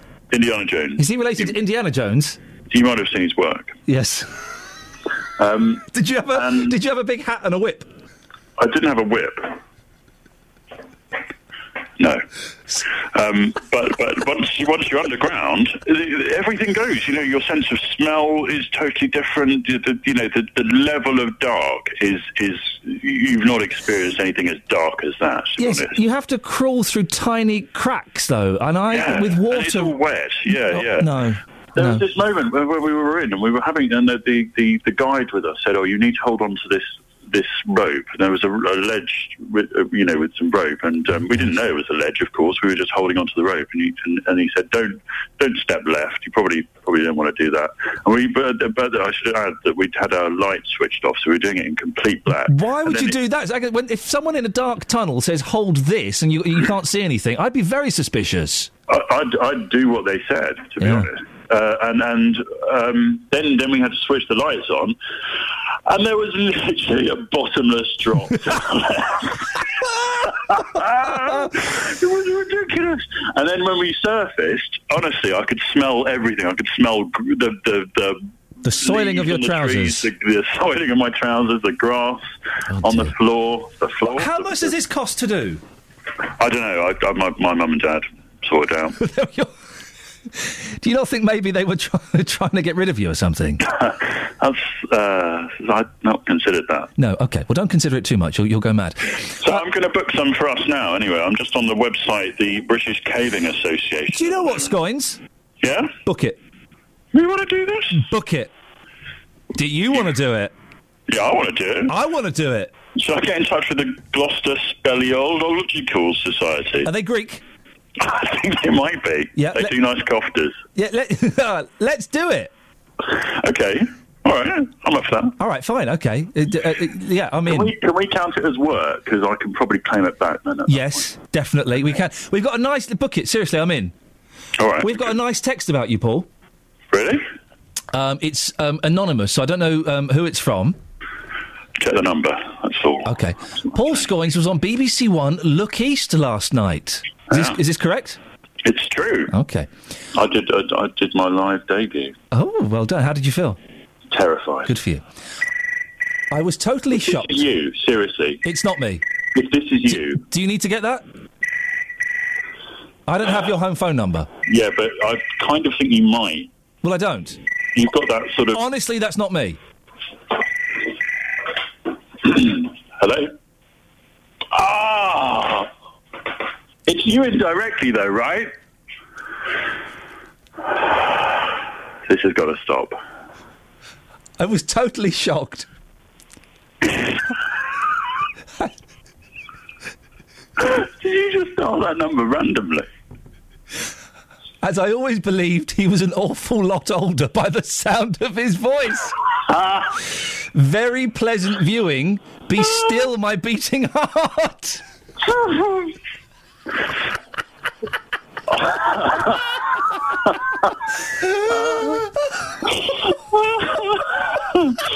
See, I'll get my comments from the text. Thank you, boss. See you later. Bye. Across beds, Herts, and bucks. This is Iain Lee. BBC Three Counties Radio. So it turns out I'm going potholing. I'm going potholing. How did that happen? Dean's at Milton Keynes. Morning, Dean. Good morning, Iain. You How have are you fine. Have you ever been potholing? Um, I- I've been caving. We went um, in uh, Southern Ireland, and um, we we went to some caves there. They're absolutely magnificent.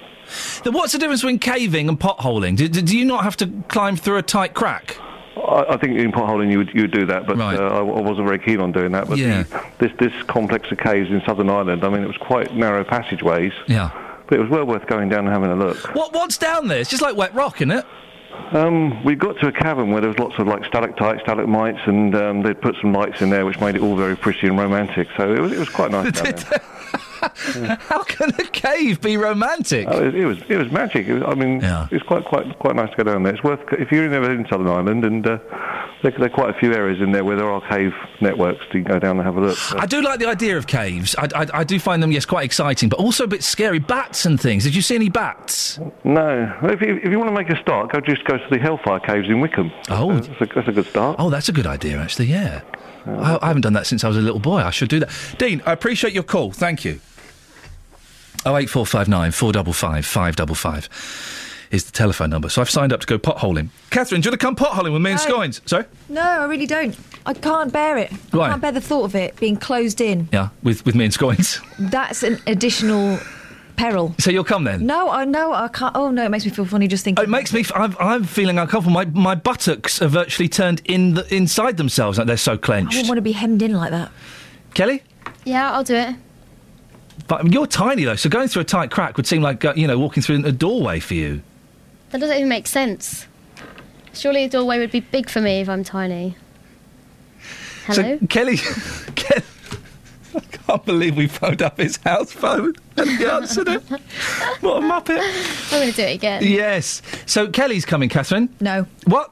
I don't care. Enjoy, enjoy. I'll hold your bags. I tell you what we'll do. We'll, we'll go down there. If we take a microphone, then we can write it off on expenses. Thanks, guys, for paying for that, dear listener. Um, me, uh, you. Um, w- sorry, what was your name? It's Kelly. Thank you. Uh, Paul Scoins. Delia will be up for it. Yeah. And Kath. No, I'm not coming. The breakfast crew will go down a hole. Yeah. Yeah? Yeah. Yeah. No. What if I said you had to do it? Uh, Otherwise, there'll be repercussions. no. But you have to do it. You're not the boss of me. Mm, she technically she's right. Um, technically, she's absolutely right. Eight one three double three. Start your text three CR. Two things. The sinkhole says Bob in High Wycombe at Walters Ash. I heard that a hole had appeared at a house at the top of Bradenham Hill about twenty years ago. So it's not a unique occurrence. The second bit is if you fancy going down a possible cause of sinkholes, then visit Grimes Graves prehistoric flint mines. Hey kids, what are we doing today, Daddy? We're going to Grimes Graves prehistoric flint mines. Yay! In Norfolk. They're brilliant, and you can take your boys down with you. I, I, do you know what? The boys would love something like that, actually. They would love. Uh, because boys, I don't know so much about girls, boys love caves and tunnels and things like that. Wookey Hole. Where's Wookey Hole? Is that in the southwest somewhere? Wookey Hole. I remember going down d- down there at some point and being terrified by it. Can't quite remember why I was terrified or where it is. In the southwest somewhere, isn't it? It's Somerset round that way. Anyway, I don't know. It's near Wells, okay, which is near Glastonbury, Wells Cathedral. I went, once went to um, a Christian barn dance. We gate crashed a Christian barn dance in Wells, and uh, my friend has only got one hand. And when we all had to do si do, all the Christians were freaked out. Shame on them. Oh eight four five nine four double five five double five is the phone number. Last fifteen minutes of the show. We'll speak to uh, Justin in a little bit as well. We sent him out to try and find happy bald men. Be honest, bald men. Uh, you're not as happy as you'd like to be. And if someone came up to you and said, Look, I can cure your baldness, not with kelp, not with copper and zinc, but a simple medical injection to the head, you'd go for it, wouldn't you? Travel news for beds, cards, and bucks. BBC Three Counties Radio. On the speed sensors, things looking very slow around High Wycombe. The A404 southbound, that's after the Handy Cross roundabout, approaching Marlow, looking very slow. Going between Radlett and Park Street, the temporary traffic lights in Coney Street are making things slow.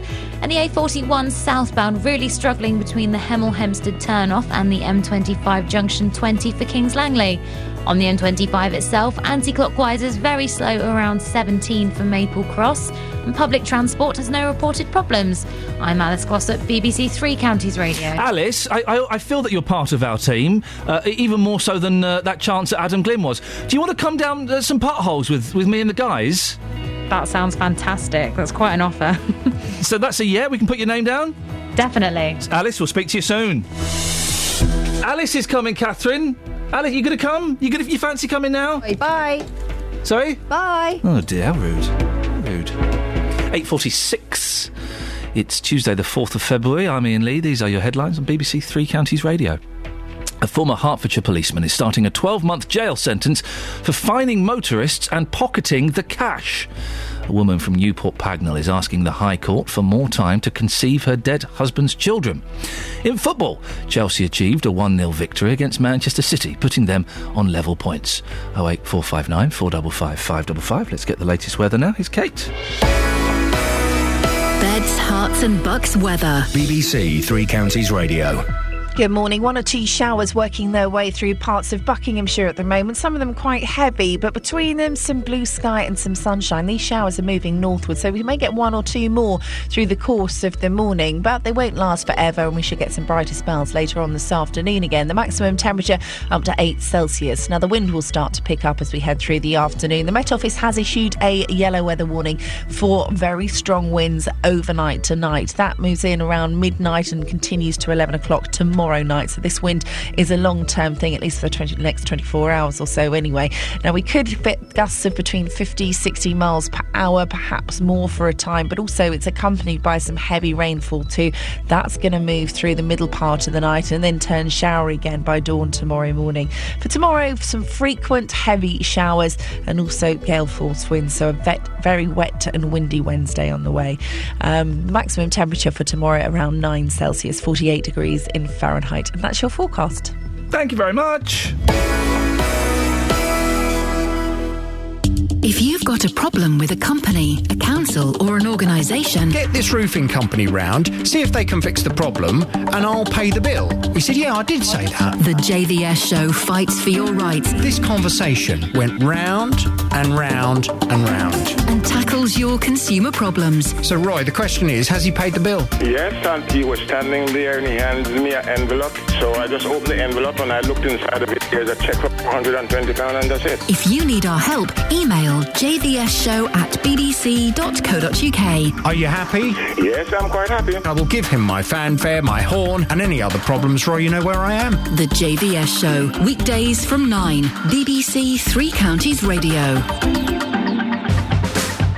Across beds, Herts, and bucks. This is Iain Lee. BBC Three Counties Radio.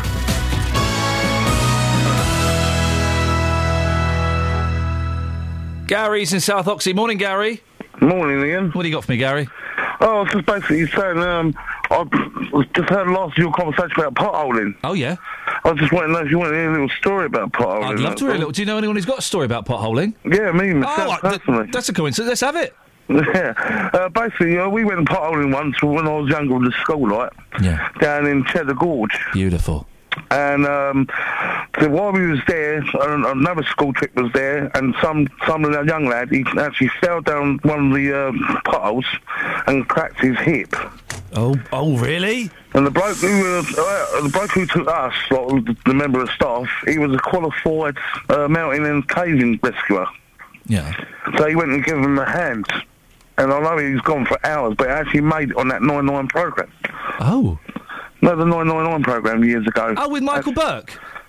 Uh, no, Alistair, was it Alistair? Alistair McGowan? Yeah, him, that's him, that's the one, yeah. The Impressionist? No, no, no, not McGowan, That's no, the other one. That's Alistair McGowan. No, um, he's also done police counteraction. Oh, um, Alistair Campbell. Alistair Campbell, that's it, yeah. The the, the um, former uh, Labour spin chief. That's him. Yep. Okay. Yeah, yeah. He actually, he actually made it on that program. Were you not terrified being on 999? No, I wasn't on 999. Well, hang on a second. Who was on 999? The, the young lad from another school who's actually done potholing the same time when we was there. So did you meet Alistair Sims? No, I didn't actually meet him. No, but I remember all the all the helicopters flying above us and all that lot. Yeah. And so Alistair, um, Alistair Campbell was on a helicopter. I'm really confused, Gary. Alistair. No, no, no. He, Alistair Campbell wasn't on the helicopter. He's done he's done the program 999, didn't he? Yes. And what I'm saying is. Or was it Alistair accident- Darling? No, not Alistair Darling. No. Alistair Campbell. He, he done he done the uh, present. Uh, he was the presenter of that program. Ali yeah? Campbell the, from UB40. He was, and he was in a helicopter, and he re- well, he rescued the, the lead singer from UB40. he did- he rescued a did- lad with a broken he- hip. No, no, he didn't rescue him.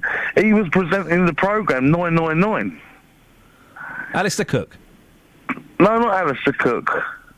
He done police camera action. Yeah, that was Alistair Cooke, I think, wasn't it? Alistair Cooke, was it? Oh, it might have been then. Yeah. I know he got done once drink driving. Yeah, yeah. No, that wasn't Alistair. No, that wasn't Alistair Cooke. Was it? Uh, was it Fred Alistair? Oh, he, I don't know. He done The the, dancer. moves as well. The- he, did, he did all the moves. That's that'd be the dancer, Fred Alistair. Oh, He was married to Ginger Rogers. Might have been. I don't know. So let me just you lost me now, Iain. You've lost me, Gary. Let me let me focus on this for a second. You're telling me when you were on a school trip, a Yeah. lad fell down in a pothole and Yeah. Ginger Rogers rescued him. No, he didn't rescue him. He used to do a program called 999. No, he did um, singing in the rain, didn't he? And Top Hat and Tails. Who are we talking about here? But uh, I don't know. His name's Alistair something. Fred Alistair. No, Alistair something. He's done police camera action. Oh, uh, you know, we're all over the shop here. We're talking about Alistair McGowan, aren't we? Uh, Alistair McCann. No, he's, a, no, he's, he's an impressionist, isn't he? Not, not him. Alistair McCoist. Alistair McCoist, it might. That was no. him. Ally McCoist. No, he's a football player. No, no, no. You're thinking of Ally McCoist. Oh, yeah, Alistair McCoist then. Yeah. I swear blind you was on the wind-up for a minute know- no, I'm not. I'm not on the wind-up, mate. I'm trying to get to the bottom of this story. Oh, right, okay. So Ali, uh, Ally McCoist rescued a, a blind child who'd broken his no, hip. He, no, he didn't. He didn't rescue him. What's he got he to do with it then? He's a footballer. No, not him. Not Ally McCoist, the footballer. Alistair McCoist. You just said Ally McCoist. No, not Ally McCoist. Alistair McCoist. I don't think Ally McCoist can fly a helicopter. No, I don't know if he can fly a helicopter I don't know. I don't know. I don't know. Well, I'm trying to say is, Alistair, whoever you, Alistair. Alistair, Mc- Alistair McGowan. No, he's an impressioner, isn't he? No, you're thinking of Ally McCoist, the footballer. No, I'm not. No, no, I'm not. So Ali, Alistair Sim. Alistair Sim. No, I can't remember his name now. You've lost me here. It's it's, it's um, Mackenzie somebody. Alistair McKenzie. That was it. The golf course designer. No, no, no, no, no, no. Was the kid all right in the end? Yeah, he, he, he, yeah, he, managed to get him out in the end, yeah, but it took about four or six hours. I, I think. well, I I think it's. We, we, listen, on a serious note, it really is good to applaud the uh, the bravery of people like Fred Alastair and Ginger Rogers for saving kids like that from potholes. Thanks for bringing it to our attention. Oh, God. They presented the programme. Across beds, Herts, and bucks. This is Iain Lee. BBC Three Counties Radio. Ah. Justin Dealey's in the house. Hey, you are naughty, but I like you. like you. Yeah. Justin, bald people are not happy. We know that to be a fact.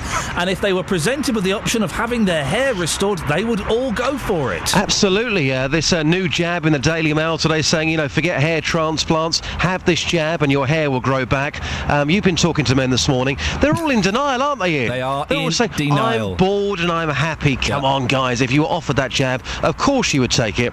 I've been talking to bald men this morning. I've even found a bald man with a ponytail. Yes, there's even a dedicated Facebook page for that, which uh, reads, I hate bald men who wear ponytails. So I've been speaking to uh, bald men this morning in Bedfordshire, and uh, here's what happened. Dave, you lost your hair when you were quite young. Iain sent me out this morning to ask bald men whether you're bitter and twisted. Are you bitter and twisted? No. You're quite happy being bald? Oh, I'm quite happy. Don't worry me. Do the ladies love it? Well, my wife does. and that's all that matters. That's all that matters to me. I'm quite happy. If you could have a jab and it gave you hair, would you take it? No, quite happy as I am. Honestly? Honestly. I'm quite happy as I am. Oh, look how I am now, so... Um, sometimes, does your wife tend to, to slap your head? Oh, yeah, slap it, kiss it. Sometimes she draws it on it with her lipstick. I'm not worried. It's... She puts lipstick on your bald head? Yeah, I'm just happy and fun, you know. That's how I am. What sort of things is she putting on your head? Oh, What, draws what, funny, rude things? funny faces and all that, you know. I'm quite happy, quite happily married and everything. It's a laugh. So, w- when she puts these things on your head with her lipstick, would you then walk off and, and go shopping? Would you go out in public like that? It wouldn't bother me. Sandra, bald men, do you find them sexy? I have to say that because my husband's bald. really? yeah. Now, when did your husband lose his hair? 21. So very young, but it didn't bother us. So he's not bitter, he's not twisted. Yeah, but not because of his hair. Morning, madam, from uh, Iain Lee's show. Do you like slapheads? I like what? John, good morning. Good morning. Are you morning. well? I'm very well, thank you. Now, obviously, this is radio, so our listeners can't see you. I'm going to describe you, okay? Yep. So you're bald on top, Yep. but um, you've got a ponytail round the back. I have indeed, yes. Okay. Are you happy being bald? Yes, no problem at all. Yeah, it doesn't bother me. I've been like it for 20 odd years, so, you know, why, why change now? I'm in my, well into my 60s, so. I can give you an injection, and it's going to make all of your hair grow back, so you can have a full head of hair, and you can still keep the ponytail. Would you take it? No, because people wouldn't recognise me. I mean, it's quite a unique look to have a bald head but a ponytail. Um, why'd you do that? It's, uh, it stems from years ago. I used to be uh, a biker years ago, and we always used to have long hair then, and I've just carried on from then. I just oh, never grow up, I don't suppose. So you don't feel like the world owes you a favour, you're not bitter and twisted, you're bald and you're happy. I'm as happy as Larry. Thank you very much. My pleasure. Mick Fleetwood, isn't it? Mick Fleetwood is a bald man with a ponytail. Not a good look if you ask me, but there you go. That man was uh, certainly happy in his words. James uh, has emailed, I've been bald since I was 18. I can honestly say I am the most grumpy person I've ever met. I've had stuff rubbed on my head, stuff rubbed in my head, stuff shoved in my mouth so that it goes up to my head, and I'm still a complete chrome dome. my wife is Chinese, so you can imagine the amount of different herbal soups and remedies and sticks and leaves and twigs and God knows what else I've had to drink in various soup forms. Those China, listen, China, let me tell you something. Your medicine, it don't work. it don't work. You can't sit down and uh, and enjoy some soup and expect your hair to grow. it's not going to happen. And, you, ca- I've had that Chinese medicine. That ain't enjoyable. It's you're just eat, drinking dirt. hey, Justin, quickly before we go. Uh, we're having a little works outing with that Paul Yeah. Scoins is arranging. Uh, do you fancy coming along? Absolutely. So potholing. Yeah? Potholing, you're coming. Yes, absolutely. So you're coming. Scoins is coming. Kelly Betts is coming. Catherine Boyle, you coming? Nope. Why? Don't like it. Even J Dog's coming. Yeah, come on. Is Ali Campbell coming? all the Alistairs are coming. Fred Alistair, they're all coming. When you get rescued by Ginger Rogers, don't come crying to me. Catherine, come on. no, I really don't like the idea of it. Come on. No. She's actually, you know, when you, you, you're having a joke with someone and they start to get properly a little bit angry. I'm not angry, I'm just not doing it. You see, What? Come on, stop being boring. Boring or realistic? Come on. If I go in there, I'll get wedged. can I just say, if one of us falls down and breaks their hip and we're recording it, that is definite Sony gold. Okay, well, I'll um, clap you as you go up. Thank you very much indeed. Thank you, for, Justin. Excellent stuff. Speak to you tomorrow. Cheers, boss. Cheers, my dears. There we go. Right, let's get the travel with Alice. Travel news for beds, cards, and bucks. BBC Three Counties Radio. The M1 London bound slow going between 6 for Bricket Wood and 5 for Watford. And the M25 anti clockwise is still struggling around junction 17 for Maple Cross. On the speed sensors heading from Waddesdon to Aylesbury, the A41 southbound is slow approaching the centre of town. Public transport, though, all looking good with no reported problems. I'm Alice Glossop, BBC Three Counties Radio. Alice, thank you very much indeed. Excellent work as always. That's it. That's your lots. Don't forget there is a podcast of this show. Don't worry, Alistair will be in the podcast, I imagine, this week. If you want to go and uh, see what we were up to last week. Last week was quite uh, emotional, actually.